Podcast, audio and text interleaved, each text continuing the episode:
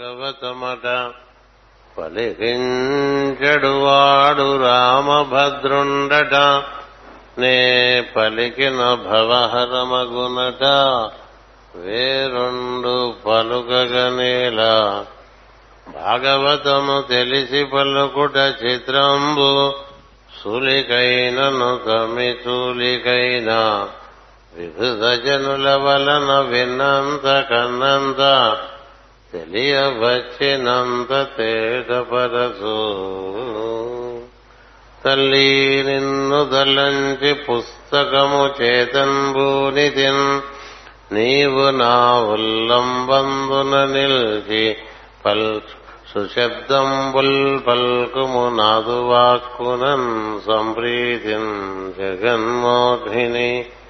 ఫుల్లాబ్జాక్షి సరస్వతి భగవతి పూర్ణేందు బింబాననా.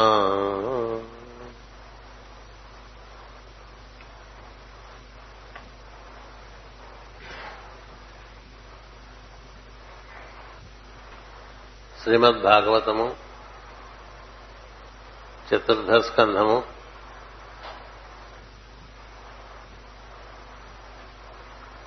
ధ్రువుడు యక్షులతో ఘోరమైనటువంటి సంగ్రామాన్ని నిర్వర్తిస్తున్న సందర్భంలో అనేక అనేకమైనటువంటి హింసా కార్యక్రమంలో మునిగి తేలుతున్న సందర్భంలో మునులు అతనికి విష్ణుస్మరణం కలిగించారు యక్షుల్ని జయించడం కోసమని. అటుపైన తాతగారైనటువంటి స్వయంభవమనువు భగవద్భక్తులకు ఇలాంటి సంగ్రామము హింసా కార్యక్రమము తగదని రోషము చేత ఉన్నటువంటి సమస్త జ్ఞానము తాను కోల్పోయాడని ధ్రువునకు గుర్తు చేస్తాడు. గుర్తు చేసి భగవంతుని యొక్క అంతర్యామిత్వము అతడు అందరి ఎందు ఏ విధంగా వసించి ఉన్నాడో ఈ యక్ష రూపంలో ఉన్నటువంటి జీవులందరూ కూడా భగవద్ అంశలే. సర్వజీవరాశులందు కూడా భగవంతుని దర్శించి శ్రీ మహావిష్ణువును మెప్పించి ఆయన అనుగ్రహం పొందినటువంటి ధ్రువుడు ఈ విధంగా ప్రవర్తించడం నిజంగా చాలా ఆశ్చర్యకరమైనటువంటి విషయం. భగవద్భక్తి పరిపూర్ణంగా కలిగి అటుపైన విష్ణు దర్శనం కలిగినటువంటి ధ్రువునకు ఇలాంటి పరిస్థితి కలగటం అనేటువంటిది మరొక ఘట్టం మనకు అలా కనిపించదు దీని నుంచి మనం తెలుసుకోవాల్సింది ఏమిటంటే భగవద్భక్తి కలిగి భగవద్ అనుభూతి కలిగి భగవద్ దర్శనం కలిగి భగవంతుని వరం పొందినటువంటి వారు కూడా ఆవేశకావేశములకు రోషమునకు ద్వేషమునకు బలి అయిపోయేటువంటి అవకాశం ఉన్నదని తెలుసు అందుచేత అలా జరగటానికి ధ్రువునికి ప్రధానమైన కారణము అతను భగవంతుని ఆరాధన చేయటం ఒక రోషంతో చేయటం మొదలుపెట్టాడు కనుక రోషంతోనూ పంతంతోనూ పక్కవాడి కన్నా మనం బాగా చేయాలంటే భావంతోనూ ఇలాంటి భావాలతో కాకుండా స్వచ్ఛంగా తనకి భగవంతుని భగవంతుని అనురక్తి కలిగి ఆ అనురక్తి ఆధారంగా ఆరాధన చేసుకుంటే ఇలాంటి విపత్కర పరిస్థితులు రావు. మా తమ్ముడు బాగా చేసుకుంటున్నాడు సాధన వాడికన్నా నేను ఎక్కువ బాగా చేయాలి అనుకో. లేకపోతే మా పక్కింటి ఆయన చాలా సాధన చేస్తున్నాడని చూసి ఆయన కన్నా ఎక్కువ చేయాలి మనం. ఇలా చేసేటువంటి భావనలన్నీ కూడా రోషంతో చేసేటువంటి భావన. పోటీ బుద్ధితో చేసేటువంటి భావనలు. విశ్వామిత్ర మహర్షి కూడా వశిష్ఠుని వలె అని తపస్సు చేయటం మొదలు పెడతాడు వశిష్ఠుడితో తను సరిసమానంగా ఉండాలనే ప్రయత్నంలో ఆయన తపస్సు చేయటం వల్ల అతని యొక్క తపస్సు ఫలించదు పరిపూర్ణంగా ఎందుచేతనంటే నీకు స్వచ్ఛందంగా భగవంతుని ఆరాధన చేయాలనేటువంటి భావన కలగలేదు. పంతం కొద్దీ పక్కవాని కన్నా మనం ఎక్కువ అనిపించుకోవడం కోసం భక్తి కార్యక్రమాలు చేస్తుంటే అవి మనకి కాస్త కూస్త అనుభూతి ఇచ్చినా కూడా అవి మిగలవు. అందుచేత మనవు స్వయంభూ మనవు ధ్రువునికి చెప్తాడు నువ్వు బాగా ఘోరమైన తపస్సు చేసావని ఏం చేద్దంటే నీలో సంకల్ప బలం ఉంది రోషం ఉంది పట్టుదల ఉంది. పట్టుదలతోనూ రోషంతోనూ చాలా మంది చాలా భక్తి కార్యాలు చేస్తూ ఉంటారు. దానివల్ల ప్రయోజనం లేదని చెప్పాడు. నీవు ఐదేండ్ల వయస్సున ఉండగా నీ పినతల్లి నేను నిశ్చలముగా పరికినది. దానితో మనస్సు బాధపడి తల్లిని విడిచి అడవికేకి తపస్సు చేసింది అంతేగాని నీకుగా సహజంగా తపస్సు చేద్దాం అనుకుంటలే ఎవరినో చూచి మనం అలా మనం ఉండాలనే ప్రయత్నం సరైనది కాదు. మనం అలా ఉండాలా లేదో తెలుసుకో. పులిని చూచి నక వాత పెట్టుకుంటే నక నకే పులవదు కదా. అందుచేత నువ్వు ఆ విధంగా చేశావు. స్వచ్ఛమైన భక్తితో వారిని అర్చించి మహావైభవం ఆర్జించుకుంటుంది చాలా వైభవం పొందావు చాలా వరాలు పొందావు. అద్భుతమైనటువంటి తపస్సు చేశావు. కానీ ఏం లాభం? నీలో రోషం మిగిలిపోయింది. రోషం మిగిలిపోవటం వల్ల ఈ తమ్ముని ఎవరో సంహరించారు యక్షుడు అనేటువంటి ఒక దుర్భ ఒక దురవగాహన చేత యక్షుల మీద యుద్ధం చేశావు వారిని అందరినీ హింసించావు. వారిని హింసడానికి హింసించడానికి కూడా విష్ణువుని ప్రార్థించావు కదా? అంటే మనకి ఉండేటువంటి పట్టుదలకి మనం భగవంతుని ప్రార్థన చేసి ఎలాగైనా అవతల వాడి మీద మనం నెగ్గాలని చేసే ప్రయత్నాలు ఉంటుంది చూసారా వాటి వల్ల ఏం ఫలితం? అందుచేత మనం వచ్చి బోధ చేయటం అటు పైన ధ్రువుడు తన యొక్క దుస్థితిని అవగాహన చేసుకుంటాడు. ఎంతటి స్వచ్ఛమైనటువంటి ఉత్తమోత్తమైనటువంటి స్థితిలోనికి తాను ప్రజ్ఞాపరంగా ప్రవేశించి అక్కడి నుంచి ఈ తమ్ముని ఎవరో చంపారనేటువంటి భావన చేత ఇంతలాగా పతనం చెందానే అని బాధపడతాడు. బాధపడి పశ్చాత్తాపడతాడు పశ్చాత్తాపడితే చెప్తాడు మనం నిన్ను నిర్జించడానికి కుబేరుడు రాలేదు ఇంకాను యక్షులకు ఆయన రాజు. అనేక భటులతోనే నువ్వు ఇంత హొరాహొరి పోట్లాడుతూ వస్తున్నావు. అయినప్పటికీ నువ్వు ఒకప్పుడు విష్ణువుతో విష్ణువు యొక్క తపస్సు చేసి విష్ణు అనుగ్రహం పొందినవాడు కాబట్టి నిన్ను విష్ణు భక్తులుగా భావించి అతను నీ ఎందు వాత్సల్య భావంతోనే ఉన్నాడు తప్ప నిన్ను తెలియని వాడిగా భావిస్తున్నాడు తప్ప తన సహచరులను తన భటులను అందరినీ సంహరించేసినటువంటి ఒక శత్రువుగా నేను చూడటం లేదు. అది నీ అదృష్టం అని చెప్తాడు. నేను కుబేరుడు దిక్పాలకుడు ఉత్తర దిక్కు పరిపాలకుడు ఆయన. ఆయన దగ్గర ఉన్నవన్నీ కూడా చాలా సూక్ష్మమైనటువంటి విద్యలు ఉంటాయి. ఎవరు జయించలేరు ఎందుచేత ఈ ధ్రువుడు కూడా జయించలేకపోతాడు. ఒక పక్క కొంతమంది యక్షుని సంహరిస్తుంటే వాళ్ళు మళ్ళీ రూపాలు ధరించి మళ్ళీ వస్తూనే ఉన్నారు. ఎందుకు చేతులంటే వాళ్ళంతా సూక్ష్మ రూపులై ఉండటం చేత. అది అనంతంగా యుద్ధం సాగుతుంటే రోషం పెరగడం తప్ప మార్గం లేదు. అందుచేత ఇతనికి జ్ఞానం కలిగించడం ప్రధానమని మునులు ఒక రకంగాను మను ఒక రకంగాను జ్ఞానం కలిగిస్తే అతడు పశ్చాత్తాపడతాడు అందుచేతనే మనకు కూడా పంతాలు పట్టింపులు ఇవన్నీ మనలో పెట్టుకుని అందరికీ చాలా పంతాలు ఉంటాయి చాలా పట్టింపులు ఉంటాయి అవన్నీ మనం ప్రార్థనలు చేస్తుంటే గుర్తొస్తూ ఉంటాయి. అలా గుర్తొస్తుంటే మనకి మన సాధన ఏమాత్రం మనకి సిద్ధినివ్వదు. స్వచ్ఛమైన మనసుతో భగవంతుని యొక్క మనకుండేటువంటి నిజమైనటువంటి ప్రేమతో అంటే భగవంతుడు నచ్చటం అనేది ఉండాలి. భగవంతుడు నమ్మటానికి ఉంది మనం మన అవసరాలు తీసుకోవడానికి మనం ఎంతో మంది నమ్ముతాం కదా? లోకల్లో ఎవరూ చేయలేని పనులు కూడా మనకి చేసి పెట్టేవాడు కాబట్టి దేవుని నమ్మటం అనేటువంటిది పెద్ద విషయం కాదు. మనకు ఊళ్ళో కలెక్టర్ గారు తెలుసు దానివల్ల పనులు అవుతారు కూడా ఆయన నమ్ముకుని ఆయన చుట్టూ తిరుగుతూ ఉంటాం కదా? అలాగే పోలీస్ ఆఫీసుల చుట్టూ తిరుగుతూ ఉంటాం లేకపోతే మున్సిపాలిటీ చుట్టూ తిరుగుతూ ఉంటాం అధికారుల చుట్టూ తిరుగుతూ ఉంటాం ఎందుకని వాళ్ళతో మనకి పనులు ఉన్నాయి కాబట్టి. ఇట్లా లోకులు లోకపాలకులు కాకుండా మొత్తాన్ని లోకాన్నే పరిపాలించేవాడి వల్ల కాని పనులే ఉంటాయి. అందుకని వాడితో మనకు పనులున్నాయి కాబట్టి వాడిని ఆరాధన చేయటం అనేటువంటిది భగవంతుని ఎందు ప్రేమ కాదు. భగవంతుని ఎందు అవసరం. అవసరం ప్రేమగా భావించరాదు. అందుకని భగవంతుడిని నమ్మటం వేరు భగవంతుడు నచ్చటం వేరు. భగవంతుడు నచ్చితే నీకు అది ప్రధానంగా మిగిలిపోతుంది. ఇతర విషయంలో దాని అంత ప్రధానంగా ఉండవు మిగతా అప్రధానంగా ఉంటుంది నువ్వు గోపికలకు ఉన్నారనుకోండి మిగతా విషయములు అప్రధానములు భగవంతుడు ప్రధానం. భగవద్భక్తులు భాగవతులు చెప్పబడిన వారందరూ కూడా భగవంతుడు ప్రధానము ఇతర విషయములు అప్రధానం. అంటే ఏంటర్థం? వాళ్ళకి అది నచ్చింది. మనకి ఏది నచ్చితే మనం దాని మీద అనురక్తి కలిగి ఉంటాం కదా. అందుకని మనకి నచ్చిందా లేదా చూసుకోవాలి నచ్చని పని చేయకూడదు.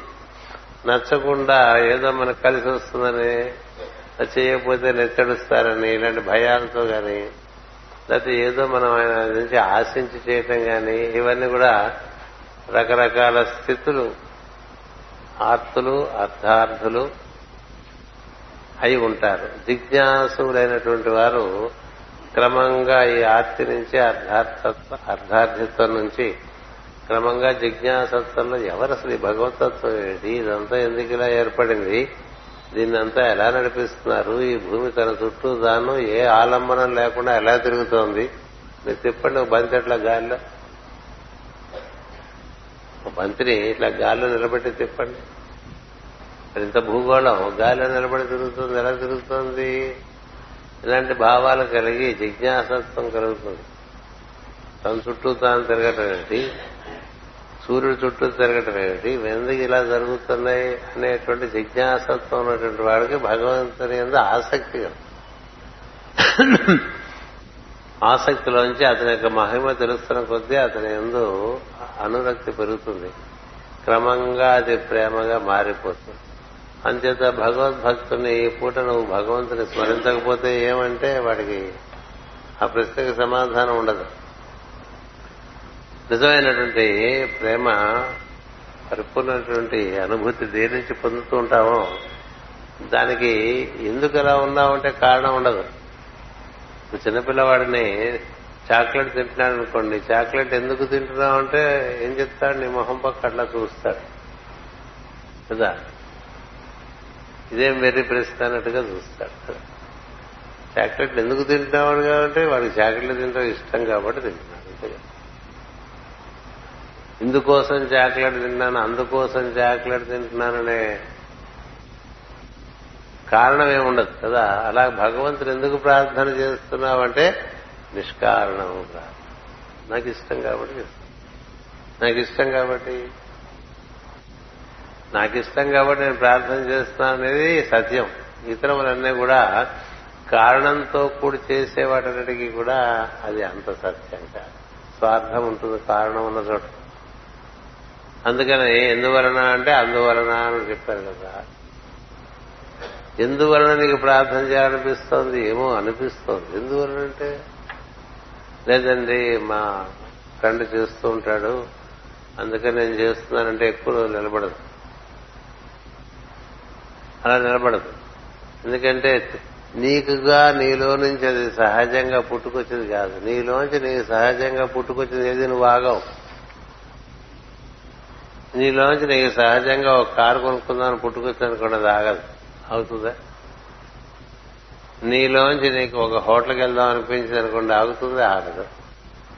నీలోంచి ఒక సినిమాకి వెళ్దాం అనిపించింది అనుకుంది ఆగుతుందే? ఆగదు. నీలోంచి నువ్వు ఇల్లు కడదాం అనుకున్నావు అనుకో ఆగుతుందే? ఆగదు. ఆగుతుందా? ఏది ఆగదు కదా. మనలోంచి పుట్టుకొచ్చావు మనకి ఆగవయ్యే అలా అయ్యేంత వరకు. ఎందుకంటే నీలోంచి అది అలా పుట్టుకొచ్చింది. ఎందుకు పుట్టుకొచ్చింది అంటే కారణం లేదు. అంతకు ముందు ఎందుకు పుట్టలేదు? తర్వాత ఎందుకు పుట్టలేదు? అప్పుడే ఎందుకు పుట్టింది? నిష్కారణమైనటువంటి పద్ధతుల్లో కొన్ని కొన్ని మనలోంచి సంకల్పాలు వస్తూ ఉంటాయి. అలా నిష్కారణంగా నేను భగవంతుని ఆరాధన చేస్తాను. నేను భగవంతుని చేరుకుంటాను అని అనిపించింది అనుకోండి. వాటికే సహజంగా శ్రీకైవల్య పదంబు చేరుటకునై చింతించదను. దేనికోసం చేస్తున్నావా ఏదంటే నేను ఒక్కడే మొత్తంగా ఉన్నట్టండి అదేమిటో తెలుసుకోవటానికి వాడితో కూడి ఉండటానికి నేను చింతన చేస్తాను అని మొదలుపెట్టారు భాగవతం. అంతేగాని దానికోసం దీనికోసం ఇంకో దానికోసం అబ్బాయికి పెళ్ళి అవటం అమ్మాయి పరీక్ష పేసడం ఇలాంటి వాటి కోసం కాదు. అయితే మనకు ఆరో అనారోగ్యం బాగుండకపోతే అనారోగ్యం ఇవన్నీ కూడా కాదంటలేదు. అవన్నీ ఆర్తి. అవన్నీ కాదనరు. కానీ అంత మాత్రం చేత నీకు భగవంతుని ఎందు అనురక్తి ఉన్నట్లు కాదు. నేను భగవద్భక్తుడు అనటానికి వీల్లేదు. నీకు అవసరం భగవంతుడితో. కదా? ఆఫీసుల చుట్టూ తిరుగుతున్నావు అవసరం. కదా? ధనవంతుల చుట్టూ ఎందుకు తిరుగుతుంటారు కొంతమంది అవసరం. భగవంతుడి చుట్టూ ఎందుకు తిరుగుతూ ఉంటారు అవసరం. దానికి దీనికి ఏం తేడా లేదు. దానికి దీనికి ఏం తేడా లేదు. మనకి ఎవరితో అవసరం ఉందో వాళ్ళ చుట్టూ తిరగటం అనేటువంటిది అది లౌకికం. కదా? లౌకికమేగా? ఇప్పుడు మాకు ఈ కాయి ఈ విధంగా జరిగితే కొండెక్కి నడిచెక్కొస్తాననేవాడు ఒకడు నడిచి రావటమే కాదు ప్రతి మెట్టుకి బొట్లు పెట్టుకుని వస్తాను అనేవాడు ఒకడు అంతేకాదు లోపలికి వెళ్ళి పొన్నుదండాలు పెడతారనేవాడు ఒకడు లేకపోతే ఇంత డబ్బు ఇస్తారంటాడు ఇవన్నీ చేయలేరు వాడు ఎందుకంటే ఫైనాన్షియల్ డీల్ ఇంత వేస్తాను ఇంత ముడుపు కడతాను అంటాడు. ఇవన్నీ ఏమిటి? You are only doing a kind of mundane relation with the divine కదా? నీకోసమేగా? నీకోసం నువ్వు వాడిని వీడిని బతిమాలుకుని ఇప్పుడు మనం ఎవరి చేతన ఆయన చేత పని చేయించుకుంటే ఆయన కమిషన్ ఇచ్చామనుకోండి దానికి నువ్వు దేవుడికి గుండీలో వేసిన దానికి ఏంటి తేడా? ఎందుకు వేసావంటే ఈ పని అయింది అందుకు వేశాను అనుకోండి. అంటే కమిషన్ ఇచ్చినట్టేగా? రకరకాలుగా భగవంతుని చేత పనులు చేయించుకోవటం అనేటువంటి ఒక విధానం మానవులు బాగా నేర్చుకున్నారు. అంటే తండ్రి చేత కొడుకు పని చేయించుకున్నట్టుగా ఉంటుందండి. నాన్న నాకు ఆ పని చేసి పెట్టి నాన్న నాకు ఈ పని చేసి పెట్టి నాకు అది కొనిపెట్టి ఇది ఇలా అన్ని తండ్రి చేత చేయించుకుంటున్నాడు. చేస్తాడు. నన్ను నన్ను కూర్చుని నాకు యుద్ధం చేసి పెట్టంటే యుద్ధం చేసి పెట్టాడు కదా. రథంలో ముందు కూర్చుని దెబ్బలు తెల్లా చేస్తాడు. ఎందుచేత ఆయనకి ప్రేమ ఉండటం చేత. ఎందుకు చేయాలి? చేయక్కల ఎందుకు చేయాలి? చేయక్కల ఈ మూడు ఈ మూడు లోకాల్లో ఎవరికి నేను బాకీ ఏం లేనురా అని చెప్పాడు కృష్ణుడు. ఈ మూడు లోకాల్లో నేను ఎవ్వరికి ఏ బాకీ లేను. అయినప్పటికీ మీ మీద ప్రేమ కొద్దీ మీకు చేసి పెడుతున్నాను అంచేత అలా ఉండేది ప్రేమ తప్ప ఏవో కారణాలు పెట్టుకుని చేసేది కాదు. ఇతను ఈ ధ్రువుడు రోషన్ చేత వెళ్ళాడు. పినతల్లి అన్నదనేటువంటి రోషన్ చేత తను కూడా తండ్రి ఊరు మీద కూర్చోవాలనేటువంటి ఒక పంతం చేత వెళ్ళాడు. వెళ్ళి భక్తి ఆరాధనలో క్రమంగా అవన్నీ కరిగిపోయింది కరిగిపోయినాయంటే పూర్తిగా కరిగిపోలే. పిడకలో పెట్టినట్టు అయిపోయింది. మనం కూడా మంచి ప్రదేశానికి వెళ్ళామనుకోండి మంచి ప్రశాంతమైన ప్రదేశానికి లేకపోతే గురుగారి ఆశ్రమంకి వెళ్ళాం. అక్కడంతా చాలా అద్భుతంగా ఉంది. అప్పుడు మనం చాలా బాగా ప్రవర్తిస్తుంటాం. మన పక్క వాళ్ళకి ఆశ్చర్యం కలిగేంతగా మనం ఎంతో ఇదిగా ప్రవర్తిస్తాం. అక్కడి నుంచి రాగానే మళ్ళీ మామూలుగా ఉంటాం. అక్కడి నుంచి బయటికి రాగానే మళ్ళీ మామూలుగా ఉంటాం. అంటే ఏంటి? అంతవరకు పిడకలో పెట్టామన్నమాట కాల్చేయలే మన స్వభావంలో ఉండేటువంటి కొన్ని విత్తనాలు ఉంటాయి వాసనలు అంటూ ఉంటాం.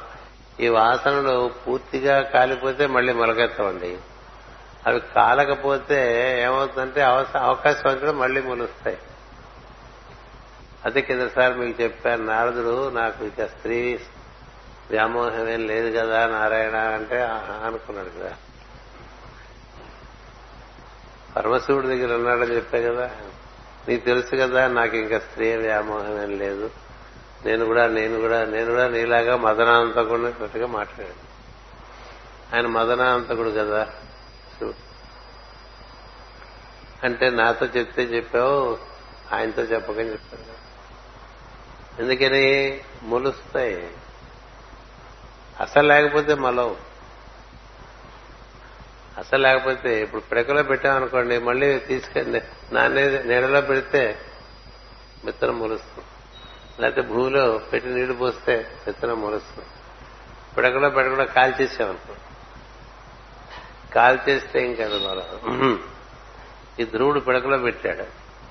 అందుకని ఏం చేశాడు? మళ్ళీ వచ్చేసాడు మనం ఎంత భక్తి కార్యక్రమాలు చేసినా మళ్ళీ మన స్వభావం రావట్లే బయటికి వస్తుందా? మన దినచర్యలో మన స్వభావంలో వికారాలు మనం గమనిస్తూ ఉంటే ఊరికే అందాక ఒక గంట అరగంట పిడకలో పెట్టినట్టుంటే అంతే.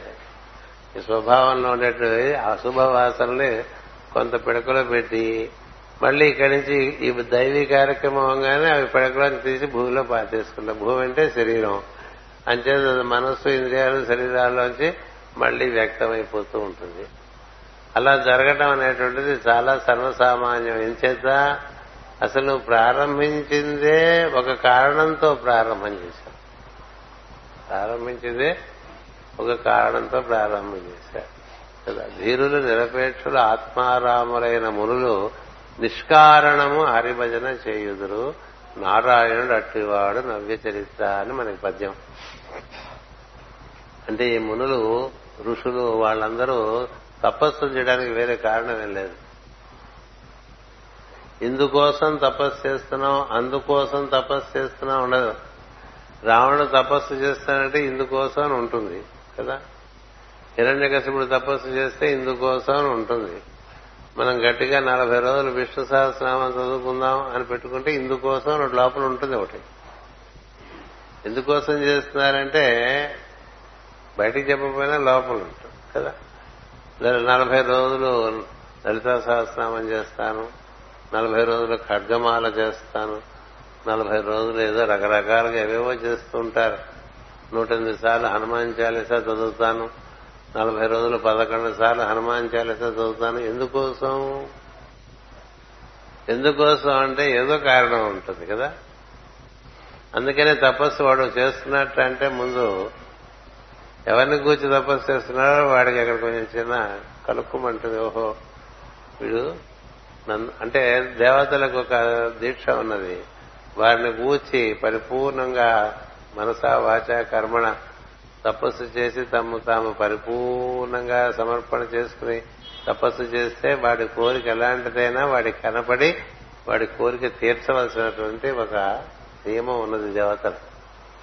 అందుకనే అందుకనే దేవతలను అట్లా తపస్సు చేసి మెప్పించి వరాలు పొంది విర్రవీగి కింద పడిపోతూ ఉంటారు. కదా?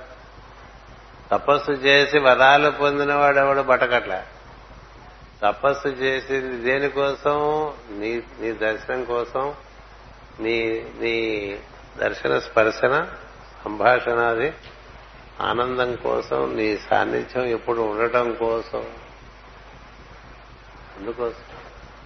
అలా ఉందనుకోండి ఇబ్బంది లేదు. అందుకని వాళ్ళు ఎప్పుడు తపస్సులో అనుభూతి చెందుతూనే ఉంటారు. అలా కాకుండా చేసేవన్నీ కూడా అవన్నీ ఆర్తులు అర్ధార్థులు ఆపద ఉండటం చేత చేసుకుంటూ ఉంటారు కోరికల చేత చేసుకుంటూ ఉంటారు. ఈ ధ్రువుడు అలా చేయటం వల్ల ఇన్ని రకాలుగా భంగపడి ఆ తర్వాత తాతగారైనటువంటి స్వయంభవం మనం తెలియజెప్పడం చేత మళ్ళీ దారిలోకి వచ్చాడండి. చాలా పశ్చాత్తాపడ్డాడు ఇంత మంచి సరుకు మనలో ఉండగా ఇలా పిచ్చి సరుకు కూడా మనలో ఉందనేది తెలియదు మనకి. మనం అవన్నీ దాటేసాం అనుకుంటాం. సమయం వస్తే తెలుస్తాయి మనలో ఉండే వికారాలన్నీ కూడా. అకస్మాత్తుగా అనుకోని సంఘటన జరిగినప్పుడు మనలోంచి బయటకు వచ్చేదే అది మన సహజ స్వభావం. నీకేం చేసిన కోపం రాదా? అయితే ఏం చేయాలి? కోపం పోగొట్టుకోవాలా? కాదు. స్మరణ పెంచు.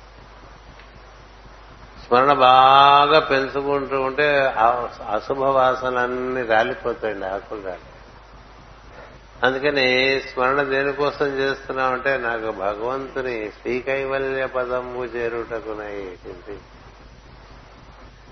శ్రీకైవల్య పదంబు చేరుటకునై చింతించదన్ అనేటువంటిది మన ఆశయమై ఉండాలి. అందుకనే ఆ పద్యంతోనే భాగవతం మొదలైంది. ఆ పద్యమే మనం ప్రతిసారి భాగవతం తరగతిలో చదువుకుంటూ ఉంటాం. ఇక మిగతా అన్ని మనం దైవాన్ని కోరక్కర్లు. ఏం చేస్తుందంటే చేసిన కర్మను బట్టి అన్ని వస్తూ ఉంటాయి. గుర్తుపెట్టుకోండి. ఎవరికైనా కర్మఫలములే వారికి అంది వస్తూ ఉంటాయి. ఈ కర్మఫలములు ముందు ఇదివరకు చేసినవి బట్టి ఇప్పుడు మనకి శుభాశుభ ఫలములు ఇస్తూ ఉంటాయి. అశుభ ఫలములు అశుభ వాసనలోంచి నిర్వర్తించిన కర్మలు బట్టి వస్తుంటాయి. శుభమైనటువంటి విషయములు శుభ కర్మలు ఇదివరకు నిర్వర్తించడంలోంచి వస్తూ ఉంటాయి. మనం భగవద్భక్తి ఎందు చక్కగా ఇమిడిపోతే మనకి శుభవాసనలే పెరిగి అశుభవాసనలు పడిపోతూ ఉంటే భవిష్యత్తు బాగుంటుంది. భవిష్యత్తు బాగుంటుంది. అందుకని మనం భగవంతుని ఎందు అనురక్తితో ఆరాధన చేయటం ఒకటి భగవంతుని ఎందు కోరికతో ఆరాధన చేయటం ఉంది రెండు ఉన్నాయి. ఈ రెండు ధ్రువుడు చెప్పాడు నువ్వు కోరికతో ఆరాధన చేసినా కూడా వాత్సల్యంతో వాడి కోరికలు తీర్చి నీ దగ్గరికి చేర్చుకుంటావు అని చెప్పినటువంటి వాక్యం ఇద్దరికి మనం చెప్పుకున్నాం. అందుచేత ఇక్కడ ఈ రోషం అనేటువంటిది అడ్డుపడ్డది. మనం కూడా చూసుకుంటూ ఉండాలి మన స్వభావంలో. పక్క వాళ్ళే మనకు పడట్లేదు అనుకోండి ఏం ఉపయోగం ఇవన్నీ చేసి? ఈ పక్కవాడు ఎవడు భగవంతుడే ఆ రూపంలో ఉన్నాడు అనుకుంటే గొడవ ఉండదు. నీకెవరెవరైతే నీకు బాధపడుతున్నారో అనిపిస్తున్నారో వారందరి ఎందు నువ్వు కృష్ణుడిని చూసావు అనుకో నాకే నీకు ఇష్టమైనటువంటి దైవాన్ని చూస్తూ ఉన్నావు అనుకో అప్పుడు ఇంకా నేను అంత బాధ ఎందుకంటే అది కూడా దైవమే. ఏ జీవుడు దైవం కాదు అందరి జీవులు దైవం. మనని బాధ పెట్టేవాళ్ళు మన సంతోష పెట్టేవాళ్ళు ఇందరి రూపంలో ఒకడే ఉన్నాడు. అనే భావం నీకుంటే నిన్ను ఇంకెవరు బాధ పెట్టేటువంటి స్థితి. పోతనమాత్రుని ఆ దేశపు రాజు బాధపడలేకపోయాడు ఎందుకంటే బాధపడుతున్న రాజులో కూడా ఆయన భగవంతుని దర్శనం చేశాడు. సరే ప్రహ్లాదుడు పరాకాష్ట అంబరీషుడు వీళ్ళందరూ ఏం చేసినా దైవమే అనుకున్నటువంటి వాడు. అలా స్వభావం దైవీ స్వభావంగా మారిపోవాలి. అలా మారిపోకపోవటం వల్ల మళ్ళీ మళ్ళీ కింద పడిపోతూ ఉంటాం అందుకని దైవ దర్శనం అయినా కూడా కింద పడిపోతావు సుమా అని చెప్పేటువంటి కథ ధ్రువుని కథ ఎప్పుడు నీ స్వభావము పరిపూర్ణముగా దైవీ స్వభావముగా అంటే శుద్ధ సత్వ స్వభావముగా మారకపోతుంది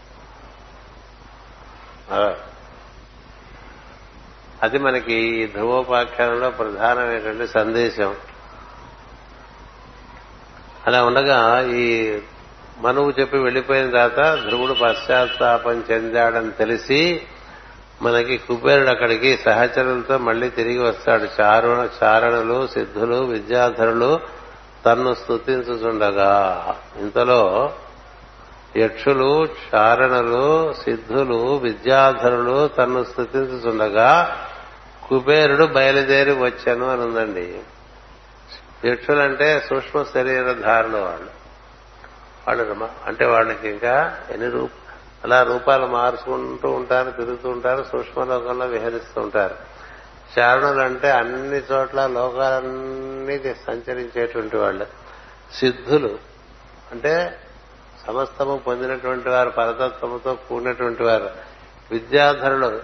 అంటే విద్యే తమ రూపంగా ఉన్నటువంటి వాళ్ళు. మనం మన రూపం ఏంటి రక్త మాంసాదులతో కూడిన రూపం అది. మృణ్మయ శరీరాలు అంటూ ఉంటాం కదా వాళ్ళకి విద్య శరీరం. అర్థం అంటే దాని సంగతి మీరు ఆలోచించాలంటే మొత్తం అణువణువున విద్యలే ఉంటాయి. అలాంటి వాళ్ళు తన్ను స్థుతించుండగా వాళ్ళందరూ కుబేరుని స్థుతిస్తున్నారంటే కుబేరుడు పరిస్థితి ఏమిటో అర్థం అంతటి వాడు కుబేరుడు. బయలుదేరి వచ్చాను. ధ్రువుడు చంపుట మాని రోషము విడిచినని తెలిసి సంతోషించి చూడవచ్చను. తనకు నమస్కరించిన ధ్రువుని చూచి ఇట్లైన కుమారా విరోధం విడిచిపెట్టడం చాలా కష్టసాధ్యమైన పని.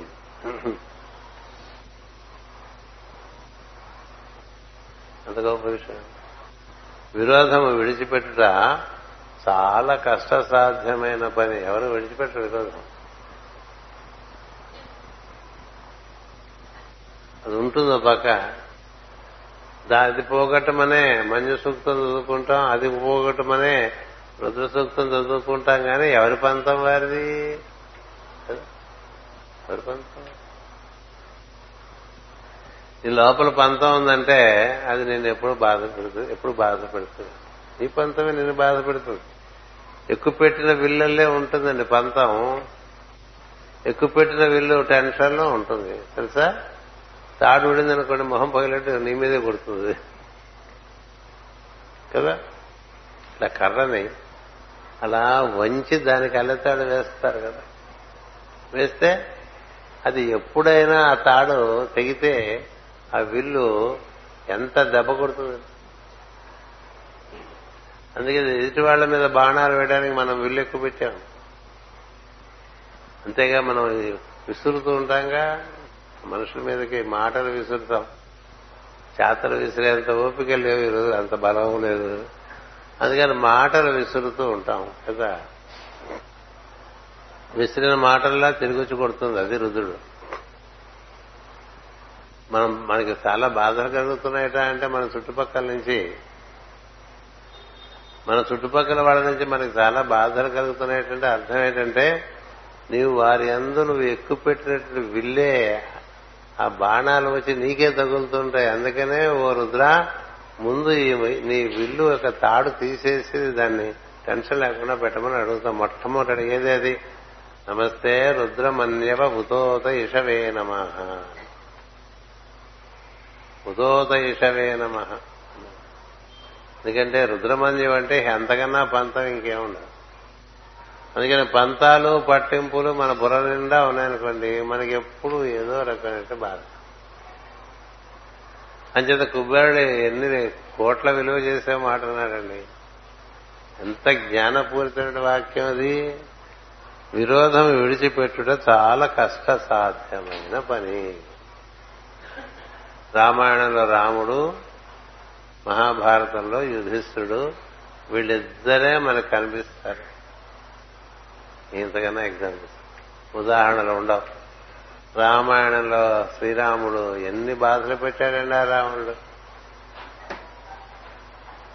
లోపల ఎంత మనం పరిశీలించి చూసినా రావణుడి మీద విరోధం ఉండదు. కైకేయి మీద విరోధం ఉండదు. అలాగే పిల్ల చేష్టలుగా మర్చిపోయినటువంటి సుగ్రీవుడి మీద ఎవరి మీద విరోధం ఉండదు.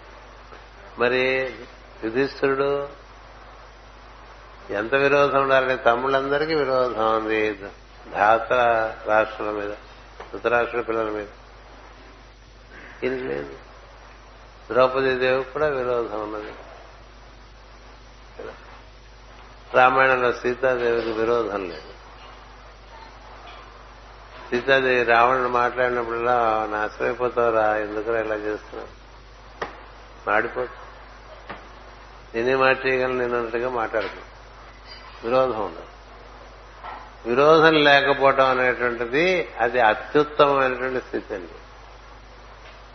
అది అదేమైనా కొన్ని జన్మలకైనా అది సాధించగలిగితే మనం అన్ని సాధి అన్ని అజాత శత్రువు అని పేరు కదా. అజాత శత్రువు అంటే నీలో ఎవరి మీద శత్రుత్వం పుట్టదు అంతే. వాళ్ళు మిగతా వాళ్ళందరూ నిన్ను అందరూ నిన్ను శత్రువుగా చూడవచ్చు. కానీ నీకు వారి ఎందు శత్రుత్వం ఉండదు. అది కావాలి మన లోపల మనకి ఎవరి ఎందు శత్రుత్వం లేదనుకోండి ఎవరి ఎందు పంతం లేదనుకోండి మనం చాలా అనుగ్రహం పొందేటువంటి స్థితిలో ఉంటాం. మనకి అన్ని పంతాలు పట్టింపులు రోషాలు ఆవేశాలు కావేశాలు ఇలాంటివన్నీ ఉన్నాయనుకోండి అవన్నీ తిరిగి వచ్చి మన్నే బాధ పెట్టేస్తాం. అందుకనే పది మందితో కూడి ఉండటం. ఈ బృంద జీవితాలు ఎందుకు పెట్టారంటే ఏ ఇద్దరికి పడదు కదా. అందుకని ఒకరినొకరు రాపిడి చేసుకోవడంలో అందరికీ కాస్త సర్దుబాట్లు అవుతాయని group living group prayers group activity అని పెట్టారు కుటుంబంలోనే ఒకళ్ళు ఒక నలుగురు ఉంటే ఒకళ్ళు ఎడమొహం పెడమొహంగా ఉన్నారనుకోండి ఇంకేమో కుటుంబమే అలా ఉంటాయి అన్నదమ్ములే అలా ఉంటాయి అక్క చెల్లెళ్ళే అలా ఉంటాయి ఆత్మబంధువులు అనుకునే వాళ్ళంతా అలా ఉంటే ఇంకెక్కడ ఆరాధనే ఉంది సాధనే ఉంది. అంచేత ధర్మరాజు నిల్లు. కృష్ణుడికి ఆశ్చర్యం వేసేంత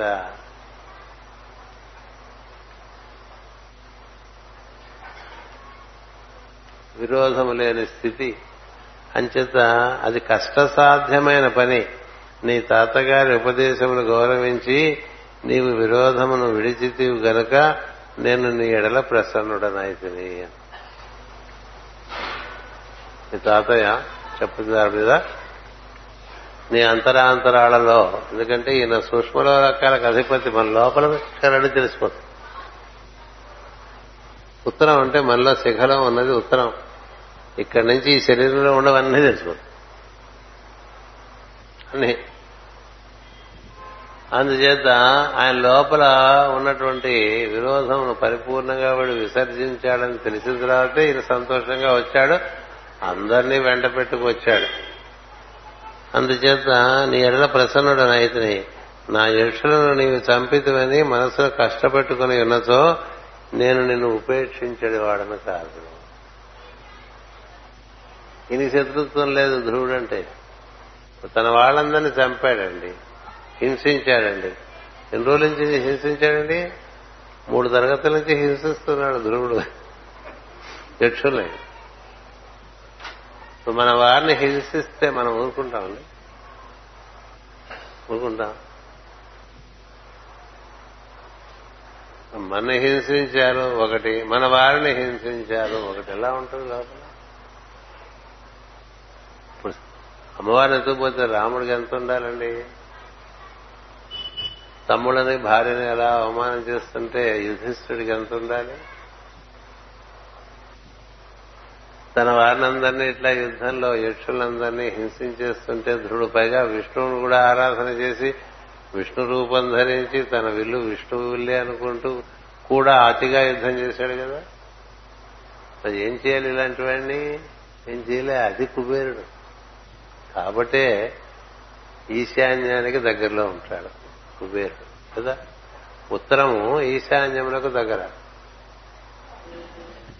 ఉత్తరము ఈశాన్యములకు దగ్గర. ఈశాన్యములకు దగ్గర కాబట్టి ఈశ్వరునికి మిత్రుడు అని ఈశ్వర మిత్రుడు ఎందుకయ్యాడంటే ఈశ్వరుడు ఇవన్నీ దాటినటువంటి ప్రజ్ఞ ఈశ్వర ప్రజ్ఞ దానికి ఇవే ఉండవు. మనం చూసాం కదా సంవత్సరం పాటు దక్షుడు ఎన్ని రకాలుగా బాధ పెట్టినా?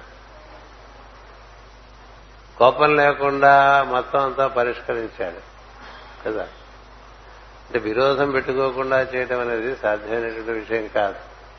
అందుచేతనే మళ్ళీ దక్షిణ బతికిస్తాడు అలా ఇక్కడ కుబేరుడు ఈశ్వరుని యొక్క మిత్రుడు.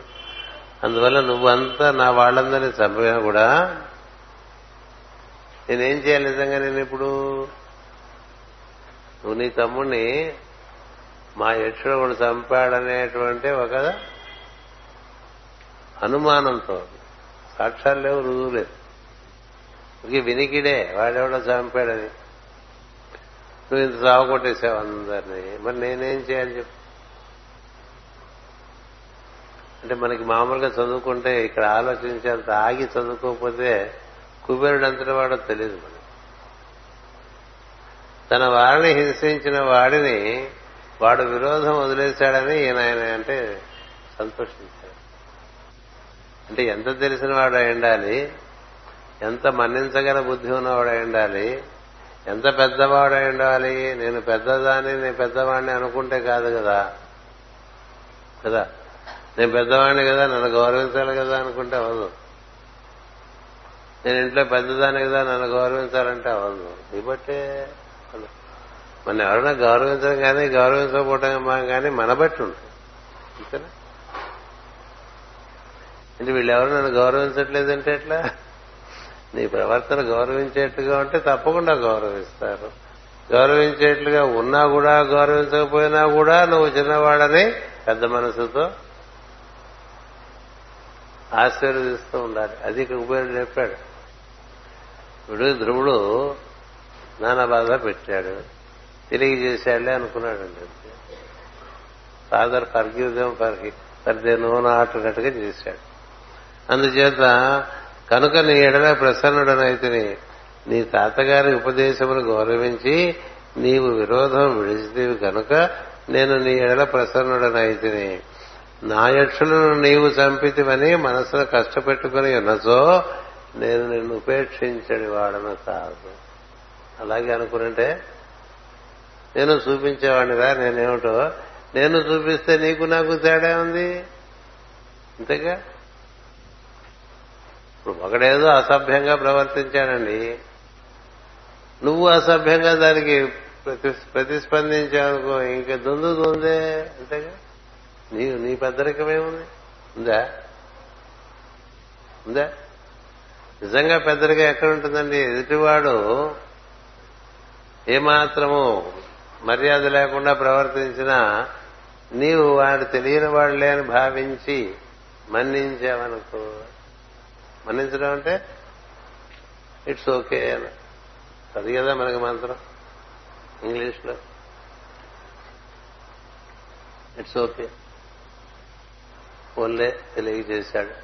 పర్వాలేదులే అనుకున్నాడండి. అట్లా అనుకోవటం అంత సులభం కాస్తామండి తన వారిని సంహరిస్తే అలా అనుకోగలరా? అనుకోగలిగాడు. జీవులు చనిపోవటకు కాలమే కర్తయ్యని ఎరుగుదును కనుక. జీవులు చనిపోవటం ఎవరెవరికి ఎప్పుడెప్పుడు మరణం కలగాలో అది నిర్ణయం కాలం చేస్తుంది. కాలం రూపంలోనే అన్ని వెళ్ళిపోతాయి. కారణాలు మనం వెతుక్కుంటుంటాం. వీడి చేతిలో వాడి చచ్చాడు వాడి చేతిలో వీడి చచ్చాడని చెప్తుంటాం కదా. భగవద్గీతలో మొట్టమొదట్లో చెప్పే ఉపదేశం ఏది? అర్జునుడికి శ్రీకృష్ణుడు. ఎవరిని ఎవరు చంపేవాడు లేరమ్మా? చచ్చిపోయే వాళ్ళు ఎవరిని ఆపేవాళ్ళు లేరు అని చెప్తారు. కాలం ప్రకారం చచ్చిపోయేవాళ్ళు చచ్చిపోతూ ఉంటారు. కాలం ప్రకారం. ఇది కాల నిర్ణయం. ఆ కాల నిర్ణయం చేస్తే ఏదో రకంగా పోవాలి కాబట్టి దానికి ఒక నిమిత్త కారణం ఉంటుంది. అందుకని చంపేదెవరు చచ్చేదెవరు? నిజంగా చంపితే చచ్చిపోయాడు అవతల వాడు చచ్చిపోడు వాడు జీవుడు ఉంటాడు శరీరం పోతుంది. కదా? అంతే కదా మనకి ప్రహ్లాదుడు ఇచ్చినటువంటి పాట. చంపేదెవరు చచ్చేదెవరు. ఊరికే మా నాన్న హడావుడు పడిపోతున్నాడు నన్ను చంపుదామని. నిన్ను చంపుదామని నన్ను చంపుదామని హడావుడు పడుతున్నాడు అని పాడతారు కదా. సినిమా జ్ఞానం కూడా కొంత పనికొస్తుందిలేండి మనకు తెలుగు వాళ్ళకి. అంచేత ఎవరు చంపేది లేదు ఎవరు చచ్చేది లేదు. నువ్వు చంపితే వీళ్ళు చచ్చిపోతారనుకోబోక ఇట్ ఈజ్ ఆల్రెడీ డిసైడెడ్ వీళ్ళందరికీ శరీరాల్లోంచి విముక్తి కాలం నిర్ణయం చేసేది ఆ ఆ రూపమే నేనని చెప్తాడు కృష్ణుడు. కాల కలయతామహం అని రాశాం కదా. ఎక్కడి నుంచి రాశాం? భగవద్గీతలోంచి రాశాం. కదా?